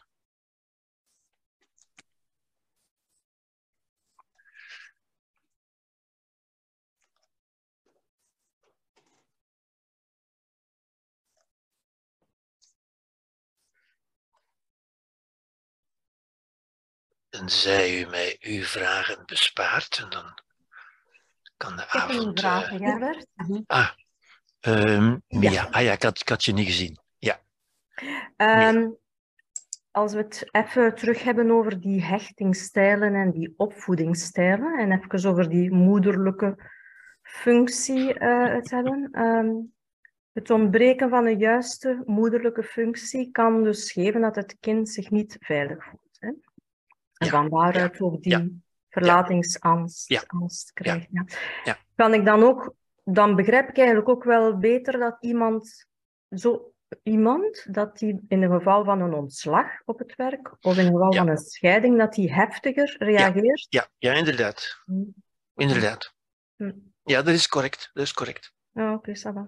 Omdat mensen daar inderdaad in dezelfde stijl op reageren, zou ik zeggen. Je kunt alleen maar zeggen, dat is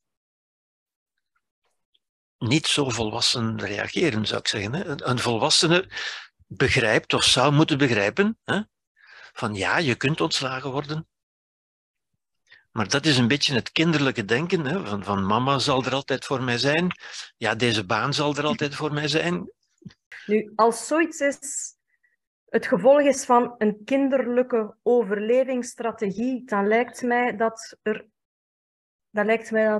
niet onmogelijk, want nu gaat de anders boos worden, maar dan lijkt mij dat toch wel extreem moeilijk om die redelijkheid erbij te halen. Net omdat het is gebaseerd op een overlevingsstrategie dat al van de kinderjaren bezig is. Nee. Dat is niet extreem moeilijk. Dat is ook niet automatisch. Ja. Dat vergt alleen maar bewustwording. En bewustwording wil zeggen eigenlijk het inschakelen van uw bovenste hersenzone, van uw menselijke hersenen. Ja? Dat we zeggen in uw parlement, geen beslissing nemen voor je iedereen gehoord hebt. Mm. Dus je kunt die emotie horen, hè? Die emotie is dat kind, men noemt dat ook het kind in u natuurlijk, mm. hè? Dat zegt van nee, dat wil ik niet, dat kan ik niet. Maar er is ook de stem van de redelijkheid. Mm. En de redelijkheid, ja, daarom heb ik ook ergens gezegd, een moedertaal kun je niet vergeten. Hè?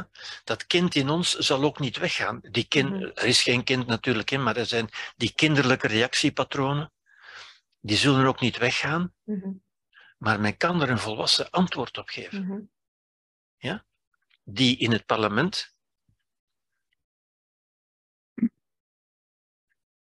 zijn invloed laat gelden. Dus dat is niet extreem moeilijk. Dat is eigenlijk normaal. We hebben daar de uitrusting voor aan boord.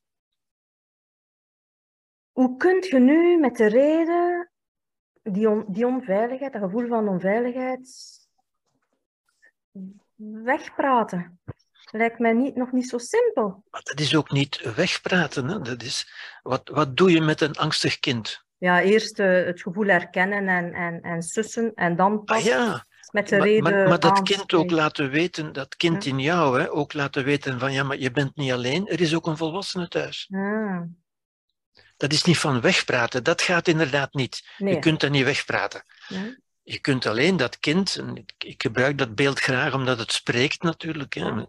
Je kunt dat kind geruststellen, je bent niet alleen, je bent niet alleen. Er is ook een volwassene, we kunnen dat aan.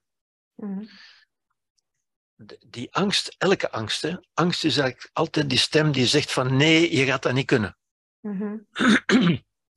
Ook bij elke fobie, hè? Elke angst is eigenlijk hetzelfde. Die zegt, nee, dat gaat je niet lukken. Nee, dat gaat niet kunnen. En de redelijkheid is de volwassen stem die zegt van, ik heb je gehoord, mm-hmm. maar ik heb erover nagedacht en we gaan dat best kunnen.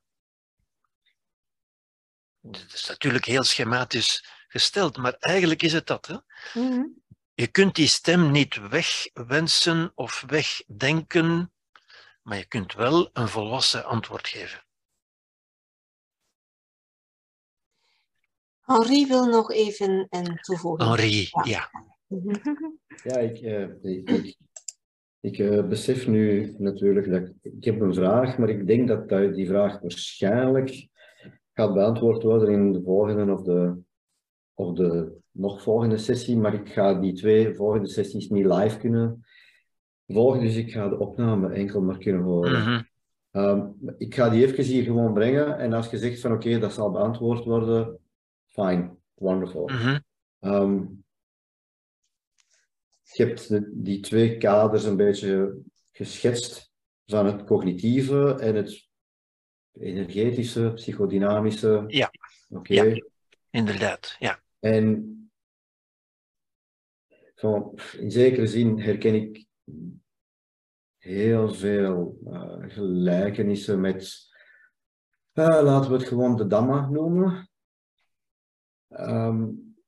Maar tegelijkertijd merk ik bij mezelf, merk ik als therapeut en coach, toch wel heel veel, op functioneel niveau, heel veel werking van... Als ik ook met het lichaam werk, niet zozeer vanuit de overtuiging dat lichaam, dat die sporen effectief aanwezig zijn in het lichaam, maar meer vanuit het empirische in zekere zin van, oké, als ik niet alleen vanuit het meditatieve en herkennen en erkennen, mm-hmm. en dat laten binnenzinken en dat laten... verzachten en vertragen van dat sneldenkend systeem, vanuit het Kahneman dan, systeem van thinking. Dat is cognitief natuurlijk. Hè? Ja, dat is het cognitieve, maar als ik dit samenbreng met ook het fysieke, met het lichamelijk werken, mm-hmm.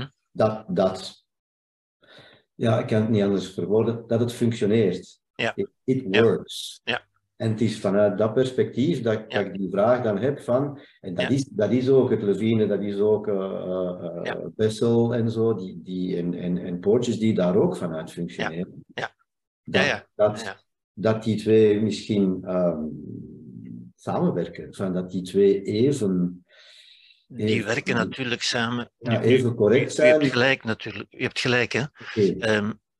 Je hebt gelijk in de zin, ik ga daarop terugkomen in de volgende lezingen natuurlijk, maar ik wil toch nu al iets zeggen in feite, want dat is natuurlijk een verwachte vraag, hè, van die lichamelijke benadering van dat is toch het lichaam, hè, en zo verder.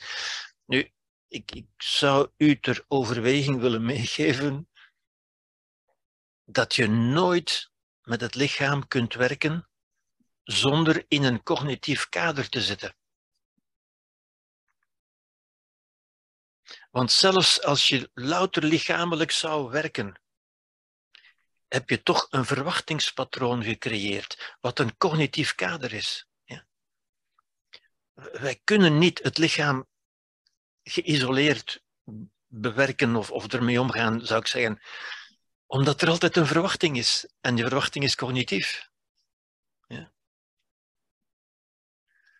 En je weet waarschijnlijk, net zo goed als ik, al die lichamelijke dingen, ook laat ik het meest extreme noemen, de silvotherapie, hè, bomen gaan omhelzen en zo verder. Ja. Werkt dat? Ja, dat werkt. Waarom werkt dat? Omdat dat in een cognitief kader is. En het cognitief kader is wat je gelooft.